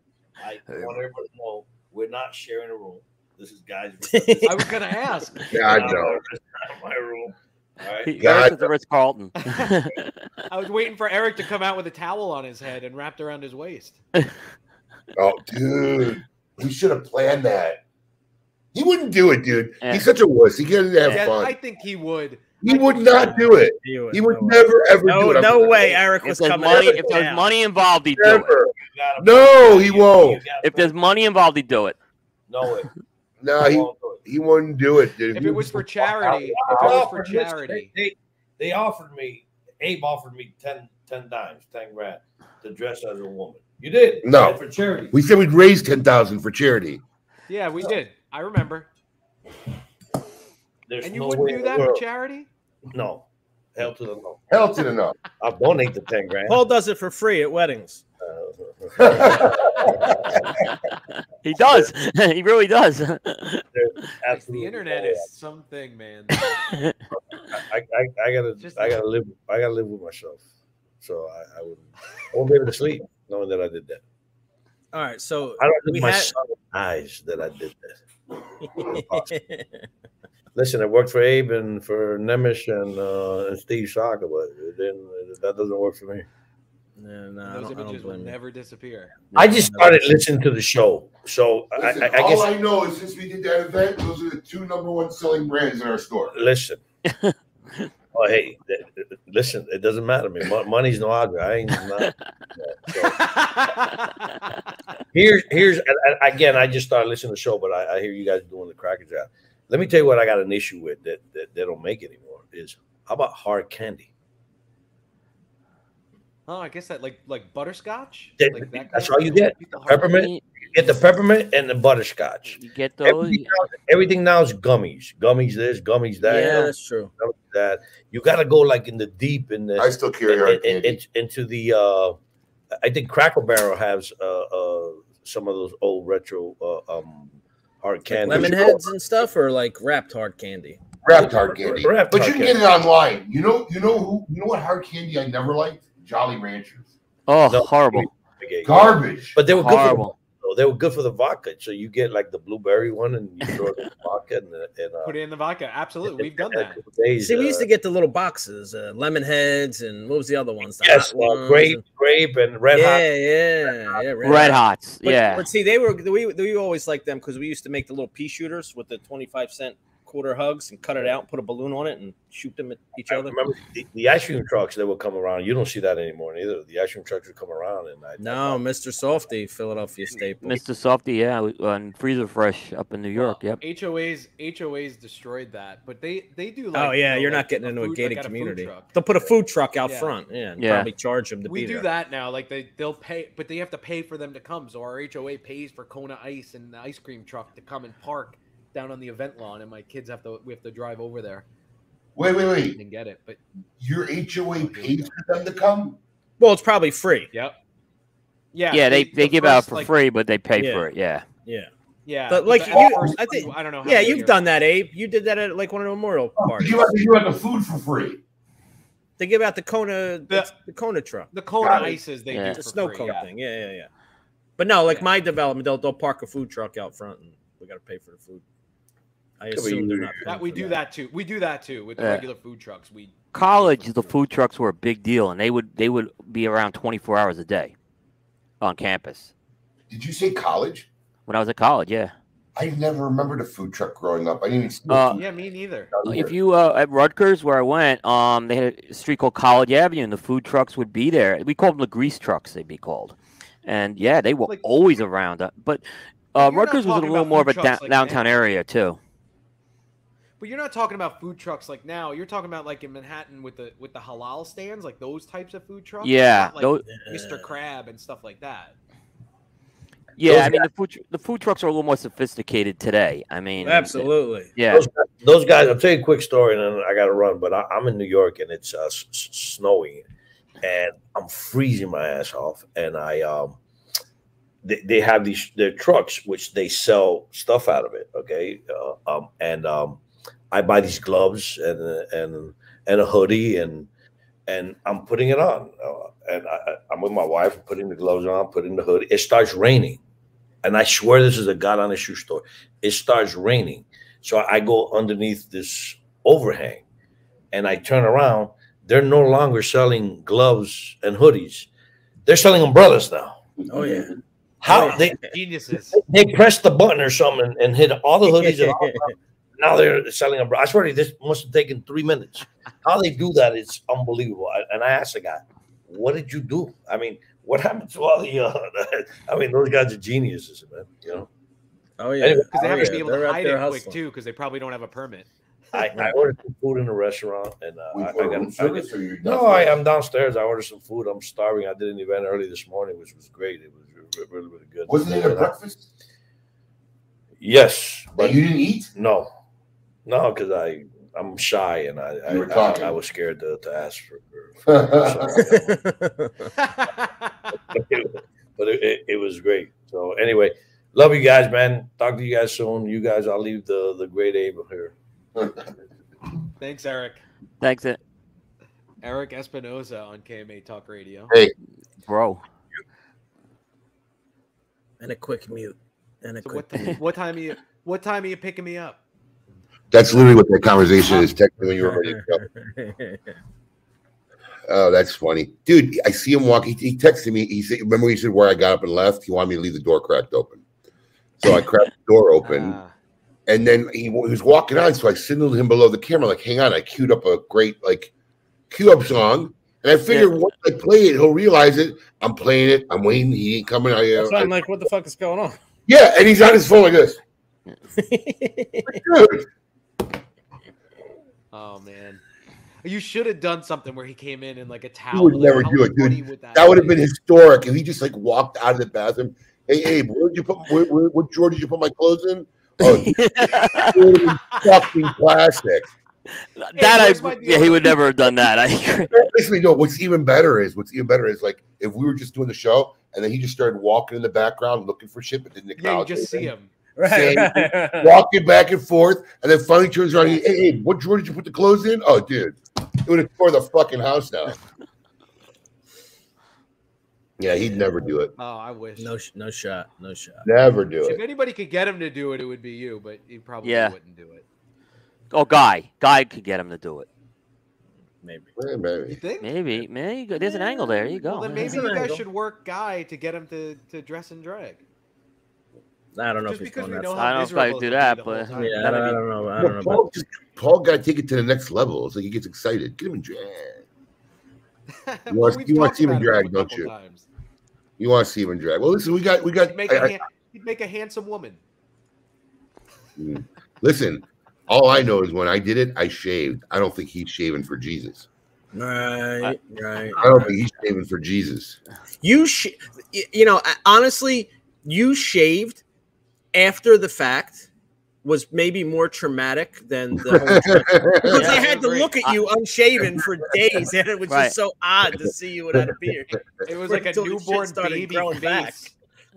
Yeah, it was a newborn baby face on on his body. It was so weird.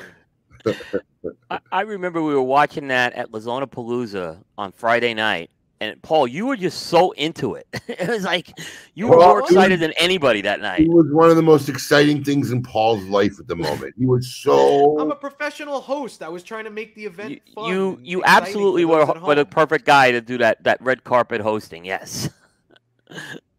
It was I I looked I remember looking in Saka's eyes and he just was like the misery. yeah. it made it all worthwhile. I, I could venture It was to great. say Abe was like, "Hey, how you doing?" Like talking to everybody, you know, like I "Oh, there you could. go. There you go. I But the could. surprise, yeah. I could venture to say, as close as we are friends, um, I've probably created more misery in that man's life than maybe a lot of people. Uh, you know, I- the surprise was all three of you guys came out in the drag because it was originally supposed to be one of the. you Well, came into it. listen, once again, the mastermind of Steve Saka. right. Steve Saka, hands free, hands down, lost that bet, sure. and then doubled Well, 'cause down. He gave up, right? At one point. Doubled down. up at one point? Me and Nimish went on a tirade, then doubled down to extend it, and then of course me and Nimish being way ahead just kind of you know fell off the wagon. Steve got in gear, and next thing we know, you know, we just decided to make it fair, and we'll say we'll go and drag.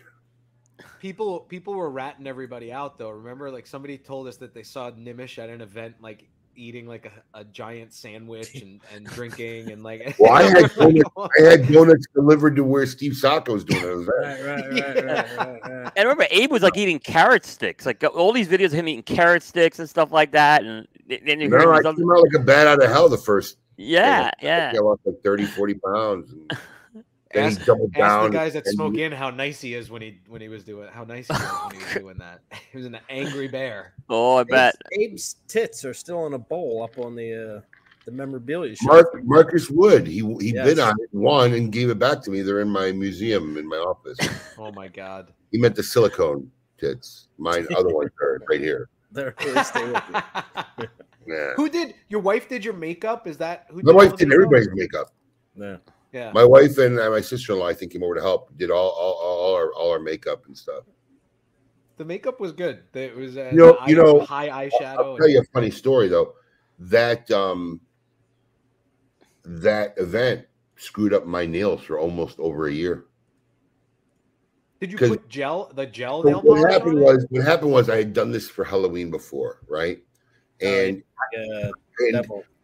Well, I, I, I they use this thing called Next Gen, which is really like simple, and it you you put like rubbing alcohol, you douse it, you wrap it in foil, and the shit just dissolves off. So we were in a rush doing this thing. So the day before, I literally went to the place next to our West Point White cigar shop, and I don't know the difference. It's not like I'm getting my nails done. So I must the guy I told him what I wanted.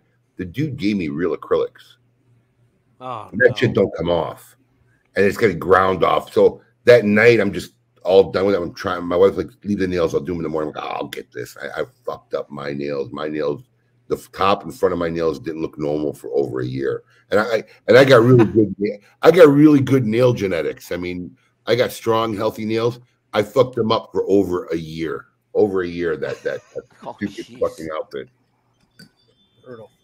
What a thing to boast. I have really good nail genetics.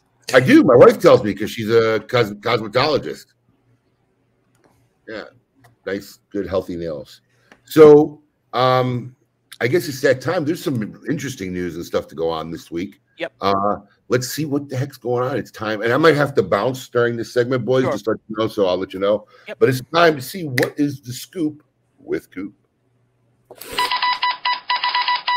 Hey, yo, what's my theme music? The Scoop with Coop. Breaking industry news. Hear it first on KMA Talk Radio and cigar-coop.com.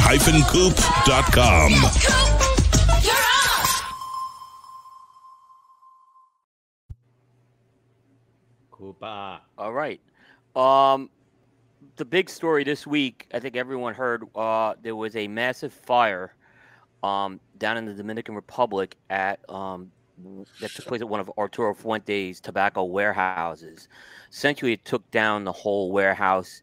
Estimates are they they're estimating they lost about a million pounds worth of tobacco in here. Wow. Um, so that kind of started breaking on Wednesday night. Uh, I've actually seen these warehouses. They are enormous warehouses, uh, and there's several of them there. Only one of them got taken down, and uh, yeah, that, it's a big loss no matter how you look at that. As, as far as that goes, there's some pictures there of the aftermath there. Jesus. It happened in the late afternoon. They're still investigating the cause of this. There's some theories going out. there. I think one theory I heard that this was reported by a lot of um, not just cigar media, but Dominican media. Some of the Dominican media is saying it was a fumigation thing that might have been the cause of it. I heard another theory it was a, another lightning strike. We, we don't know yet, obviously, but uh, a huge, a huge, huge amount of tobacco was lost. I don't, I don't care how you slice it. That's an enormous amount. When you see how big that, I've been to tobacco warehouses. That's a big one. Ugh. Well, uh, luckily everybody was okay, right? Yeah, no, one- no one got hurt. Um, because it happened. Like a lot of times you hear these fires, they happen overnight. This one didn't happen overnight. It happened in the late afternoon, but everyone had gone Right, home by then. Yeah, everyone had gone home by that point. So You know, call me silly. Just call me stupid. I don't know. How much? How much? I mean, there's got to be millions of dollars in a, in a building like that, right?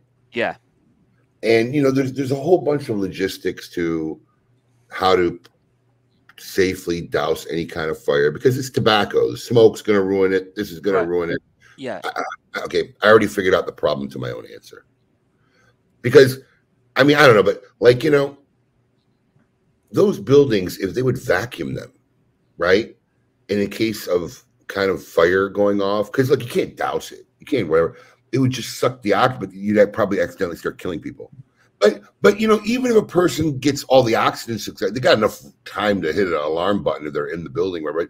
If you suck all the oxygen out of the room, you could salvage any fire. You kill the smoke, you kill the fire. I just can't. I can't imagine there's not a reasonably financial way to salvage these kind of things without losing buildings. I just Yeah, that's a good point because it's it does. It seems like these there's never like a small fire. Once a fire starts, it, the uh, that entire building gets. I mean, listen. I, I get it. You can't do like you know Star Trek where the bay door closes and it- Right, right, right, right. You can do that shit, but you could you could easily suck oxygen out of a room. I mean, but I mean, if the room is sealed and you build it semi-sealed, even if it's not 100 percent sealed, right? You could suck oxygen out of a room very rapidly, which would kill any fire. You know, I you know, I'm, I'm guessing if there was a real realistic way for something like this to be done, that would be it. Because it's not just them; it's Henderson Ventura. It's a common thing in our industry. We about once a year we once every other year we see this happen. why. I just got to believe instead of losing millions and millions of dollars, there's got to be some system that really could prevent major, major losses of fires. I mean, I just, I'm one of these guys who refuse to say that this is the only way. We just live with it. Fair point. I mean, it's you know, and you look at like when they have these tobaccos aging for years and years. Uh, a lot of the financial people who are in corporations would say that that's nuts to keep all that stuff. You know, um, it's not good on the accounting books to do that. So, you know, you think I don't know. I don't know what kind of financial impact this will have in the end for Fuente, but even with the insurance, I can't tell. But it's it's a fair point you guys make. Mitchell, you don't need an infrastructure to build it. It's really simple. I mean, it really is. You need to make a semi airtight room, double door entry. It's not rocket science. And then you need to import one major compressor system, whatever, to suck the air out of One it. FM two hundred system. There you go.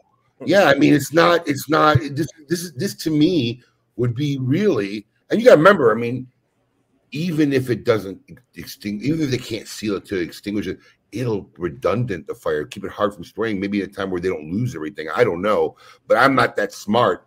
But I just got to believe in the year 2023, this is somewhat of a solvable or, or controllable issue than these just rampant fires. I don't know.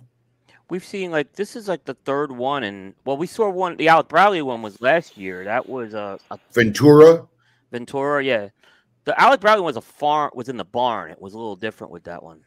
It wasn't a warehouse. Ventura was at the factory. Yeah. Yeah, and this It's- one was not. This is not. Uh, it's separate from the Fuente factory, so it's another another area. But um, and they have, like I said, they have a lot of other warehouses. And then when you see how big that one warehouse is, most companies don't even have that much tobacco. So it's Right, yeah. right. So it- Yeah, definitely a big story. Big story. Carlito was actually in the states when this happened. He's in the states this uh, week when this happened. That's right. That's right. He's Yeah. up in PA. Yeah, yep. He was in PA. He's uh, but he's apparently he's still do- he has a series of events. He's still doing them because I know he's going down to Texas next week. He's gonna be down at Jay's place next week, so he's got more events coming. So he's still doing that. Yeah, very What else you got. Coop? All right. Uh, Altadis USA uh, made an announcement this week.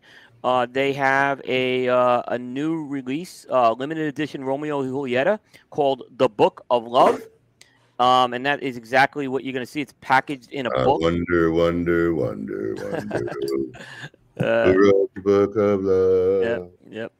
Yep. Um, so yeah, they're, they're doing this one. Uh, it's gonna be a limited edition cigar uh, in a Toro size, and um, that's gonna start hitting the stores this month. So uh, if you're into some pretty cool packaging, uh, price is $130 for the 10 count box. Um, and it's being made at the Dominican Republic factory of Tobacco de Garcia, so it's not a collaboration with anyone else. Um, so if you're into Romeo Julieta, pretty cool, cool package. If you want to check that one out. I wonder if the, the sides of the book are solid wood. Yeah, they are. or They are. paper. Yeah. Ah, that'd be cool if it was paper and it was cut out to fit the cigars in. I've had some Abe, books you with making an company- exit, Abe? Yeah, I just got the text from the Big Kahuna. Hit All the right. road. Coming. Good. I'm glad I made it, guys. Enjoy the show. Enjoy your All right. Cracker Jack, Coop. All right. Have fun, Abe.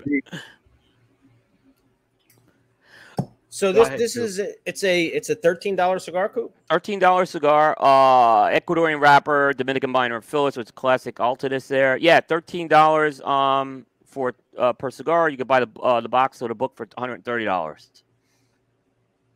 I like the book idea. I think it's cool. Yeah, no, it's been, interesting. It's been it's been done before. Other companies have done the book formats before. Um, and Paul, the, Tatuaje usually- back in the day had the had the Yeah. book. Yep, yep. I know some of the books I've seen to answer your question, Paul. They have wooden sides, but some of them do put pages in them, and then you kind of flip the pages, Yeah. and then eventually you get to the cigars. Right. Yeah, that'd be So- cool. Like like those safes you have. Like I, ha- I have like one of those that looks like a dictionary, but you open it up and you can put like stuff in there. Yeah, Now Yeah. everybody knows where my valuables are hidden. there you go. There you Altadis has been doing a lot with Romeo lately. It seems like. They they are, um, and they're kind of getting back to Romeo Julieta um, classic style. Like for, if you go back about seven eight years ago, they were pushing that whole Romeo contemporary packaging line. But it seems like since Rafael's gotten on board, he's gotten it more back to classic Romeo Julieta. Um, but he's done some kind of creative things, like doing the Nicaragua with AJ. With but it seems like they're pushing right. the classic Romeo Julieta now, uh, which I, I kind of like always like it that. I do too. Yeah. There I was that. What, what was the name of that that giant humidor? They did recently. I mean, I know we covered it. Right. That was Oh. a Ro- that was a Romeo though, right? That was a Romeo, yeah. Um, yeah, you know, as far as the um the brands go, I mean, the three big brands that are Altadis are Romeo, Julieta, Montecristo, and H. Upmann. Um, those seem, tend to be the three that I see. Um, Right. and they're, they're pushing that out. So they called this one the Bed of Roses, at humidor. Ah, right. That was it. That was The it. Bed of Roses. Oh, that yeah, was, and that was something that, uh, yeah, that was a at last year's TPE. They had that. That was a beautiful looking humidor. Um, so yeah, I think they did a yeah, I think they did a good job, and um, it's limited. I don't know if this is gonna be something they'll show at the show. If there's any orders, they could still take it to trade show, but we're starting to get, into trade show season right now, so we'll see. All right. Cool. All right, next story. Uh, McAuliffe. Now this is, I guess we already had a little preview of this at the Great Smoke, but McAuliffe has announced Yes. a couple of line additions uh, that are now available nationally under the Leyenda line, uh, in the form of a Robusto and Toro, and I think it was the Toro that was at uh, TGS that made it. Yes. Yep. So what they did is they took a little bit of a different approach with this. This time is they actually TGS was the first of a series of events where if you went to the event, you got to kind of uh, get a chance to get this cigar before it went national. Uh, and they did two sizes. They did a Robusto and a Toro. This line is known more as a Figurado line. Um, and they actually package those Yes. In coffins. But what they didn't really have is they didn't have like Robusto and Toro, the two best-selling sizes. So Sure. now what they've done is they're making they're offering them in these sizes, and they haven't gotten rid of the Figurados in the coffins. They're still keeping those, but now they have these. These are a little more affordable, um, as that because the uh, Robusto is ten fifty, the Leyenda Toro is eleven fifty. So I've always liked the Leyenda line by McAuliffe, so I think th- these are pretty exciting. I got to smoke the Toro, like I said, uh, TGS. I thought it was very good. So, um, like I said, that was a little uh, promo to T. Like, and you guys were the first of those events to have that. Like, Great Smoke was It the was first the event. first. It was premiered there. He It was yeah. premiered there. yeah. So then what followed was a series of retailer events, and I know I know McAuliffe's got more stuff coming down the pipe for the show that they're going to be announcing. So, um, Be on be on the lookout at Smoke Inn. Be on be on the lookout for some new McAuliffe very very soon. like exciting stuff. Let's just kind of Yeah. say it. And I know I'm, I'm not supposed to tease because I'm teasing free, but you already did it. It's But exciting stuff. Is what I'm going to tell you. Yeah, Yes, I agree. I agree. yeah. I I I, uh, I I really like what they've been doing the last few years, um, as far as their portfolio goes and just the direction they're going. And uh, really good folks they're doing. Yeah, and uh, McAuliffe's been just a great partnership. Yeah. as well. Those those those Amanda and Dan, they they're they're in it. They're Yep. they're willing to take Awesome. Yep. suggestions. They're will, they want to work with you. They want they want to do. Yep. You know, you don't you you're not alone on an island trying to sell their brand. They're they're engaged and they want to be a part of pushing their brand. Yeah, absolutely, A- absolutely. I think they really are trying to connect with retailers and customers and media, which I always say are the three channels you want to engage with um, if you're a cigar company. Yes, and they do that well. Yep. All right, we have a big story. Uh, so we didn't talk about this, but um, the STG release of the week's uh, STG release of the week streak came to an end two weeks ago. Yeah. Can't believe it. Um, it, there was also not one this week, right? However, there was one in between those two weeks, Yes. and uh, Oh, it, yep, there was. So, so yeah, I, I think it's we expect. I expected it to slow down because of the trade show coming.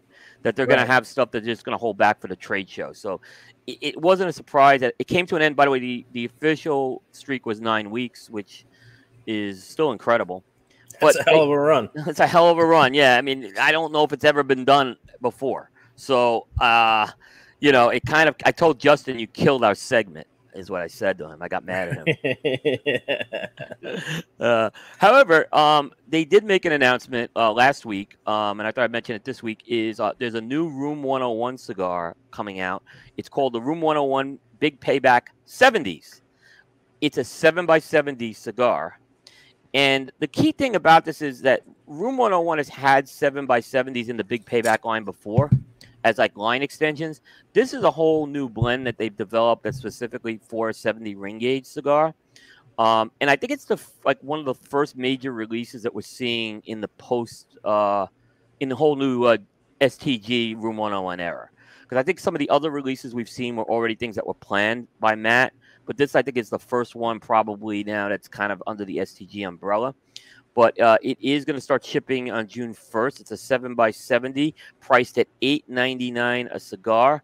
Um, it's going to feature Hon- Honduran uh, uh, San Agustin wrapper over Connecticut broadleaf binder and fillers of Nicaraguan, Honduran, and Dominican tobaccos. And this blend's only going to be available in a 7 by 70 right now. So I did. This is Alex. Here's a question for you. I've heard that seven. I think seven by seventies have declined a bit in the last few years, but it seems like STG has been doubling down a little in this area the last couple uh, few releases I'm seeing. There's been several this year that they've gone for the seven by seventy. Well, I I think that I don't know if this just could be me, but I think that part of that is the problem with La Flor Dominicana's uh, production issues. Because if I think of seven by seventy, and the bestseller that we have had historically would, would have been the La Flor Digger. Yeah, Um, guys wanted that's they wanted that cigar, and there really wasn't a lot of options, and diggers became scarce. And I- I don't know. I think maybe people sat back and went to 660s, or you know, they just couldn't get that. You know, and then after the Aganorsa kind of came out with a 770, there weren't a lot of like there weren't a lot of them. The digger was the one, and I think maybe people just found other homes with that cigar not being around. And I, I think maybe that kind of just hurt the seven by 70 size as a whole. yeah, yeah. Um, I've noticed like when the seven by seventy ring gauge thing became the rage, there were a lot of people who smoke big ring gauges wanted to smoke the seven by seventies. But Right. I also a lot of people I know went back to the six by sixties. Right. Right. Like, yeah, Right. saying, okay, the seven by seventy was a fun thing, but I'd still prefer a six by sixty.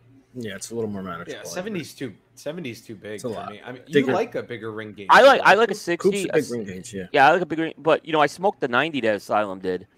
I have to put that review out at some point. I mean, it wasn't a good review. I'm gonna be honest with you, because it's just not a smokable cigar. When you get when you get to 90, 70 Right. smokable. You get lockjaw. 90 90 is completely unsmokable.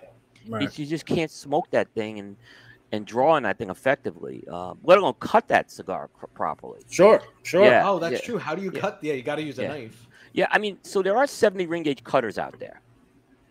There are 70 Right. ring gauge cutters out there, and they'll work. You can kind of get them to work on an 80. You, 90, you just have no hope. Ninety of doing that. right? Yeah, yeah.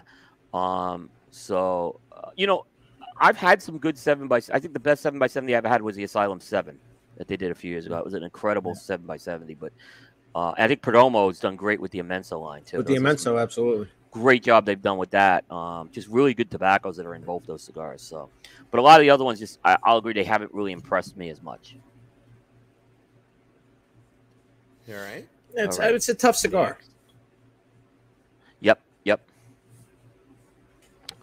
All right, next story.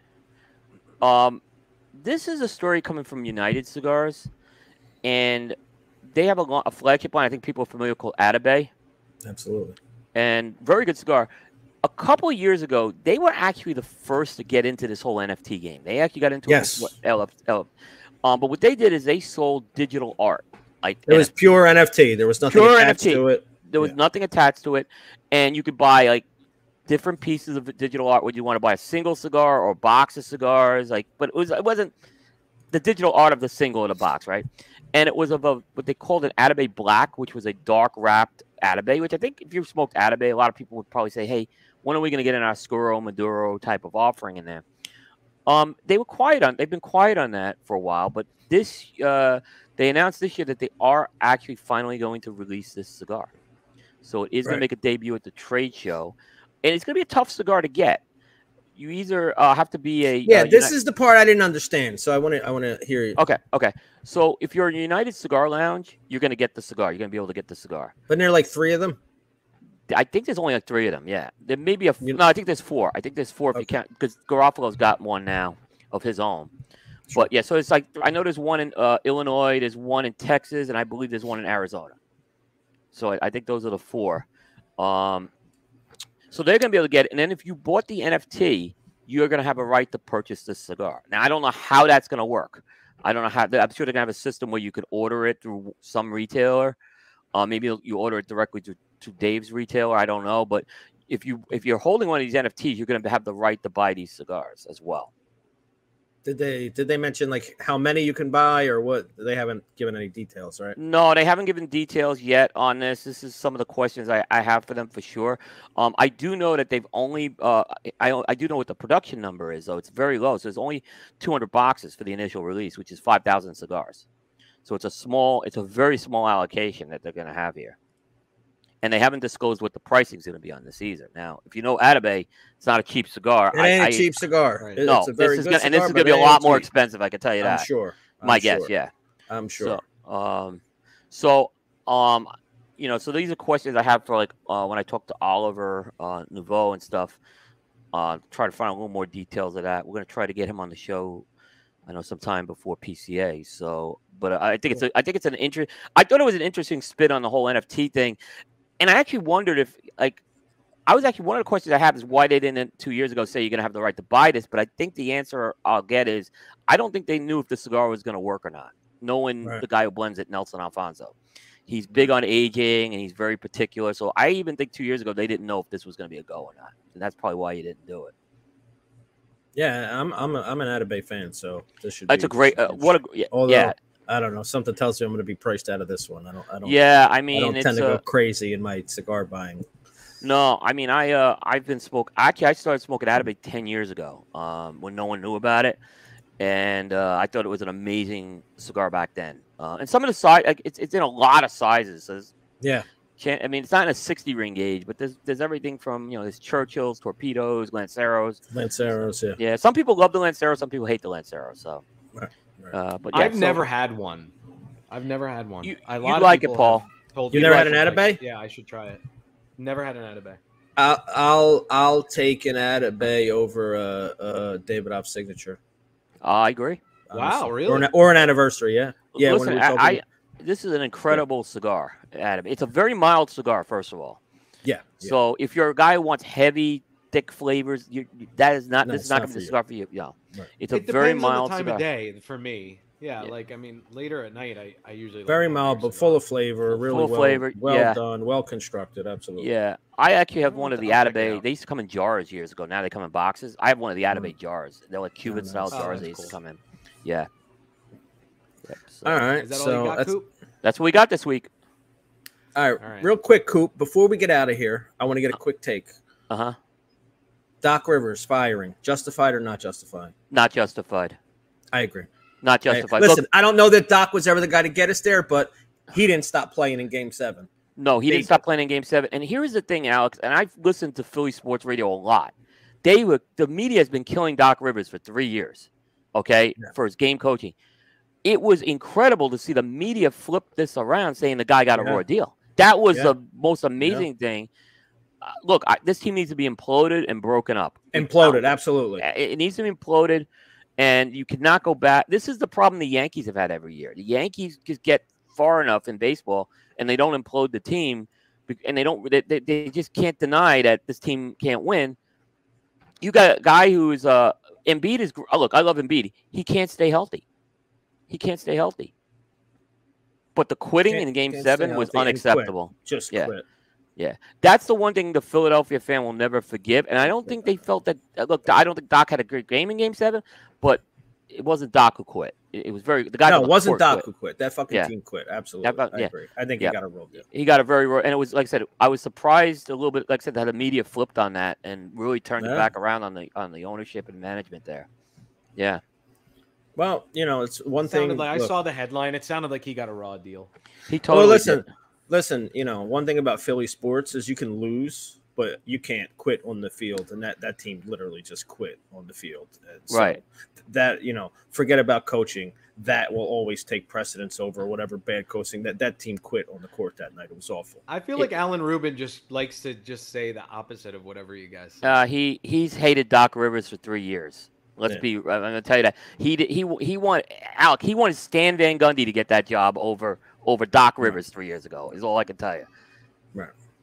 Yeah, so the Allen just he is All right. he, he is hates Doc Rivers. And I, I'm a Doc Rivers fan, so maybe you could say I'm a fanboy. It's fair, but you know, look, it was that was a Doc in Game Seven.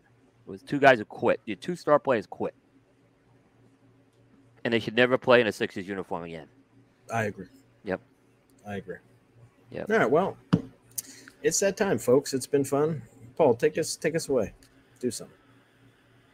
All right. Well, uh, I want to thank everybody. This was great being here again. Are we here next week? I don't know. I think so. I think I we don't have to we be because we set the we set the Listen, show.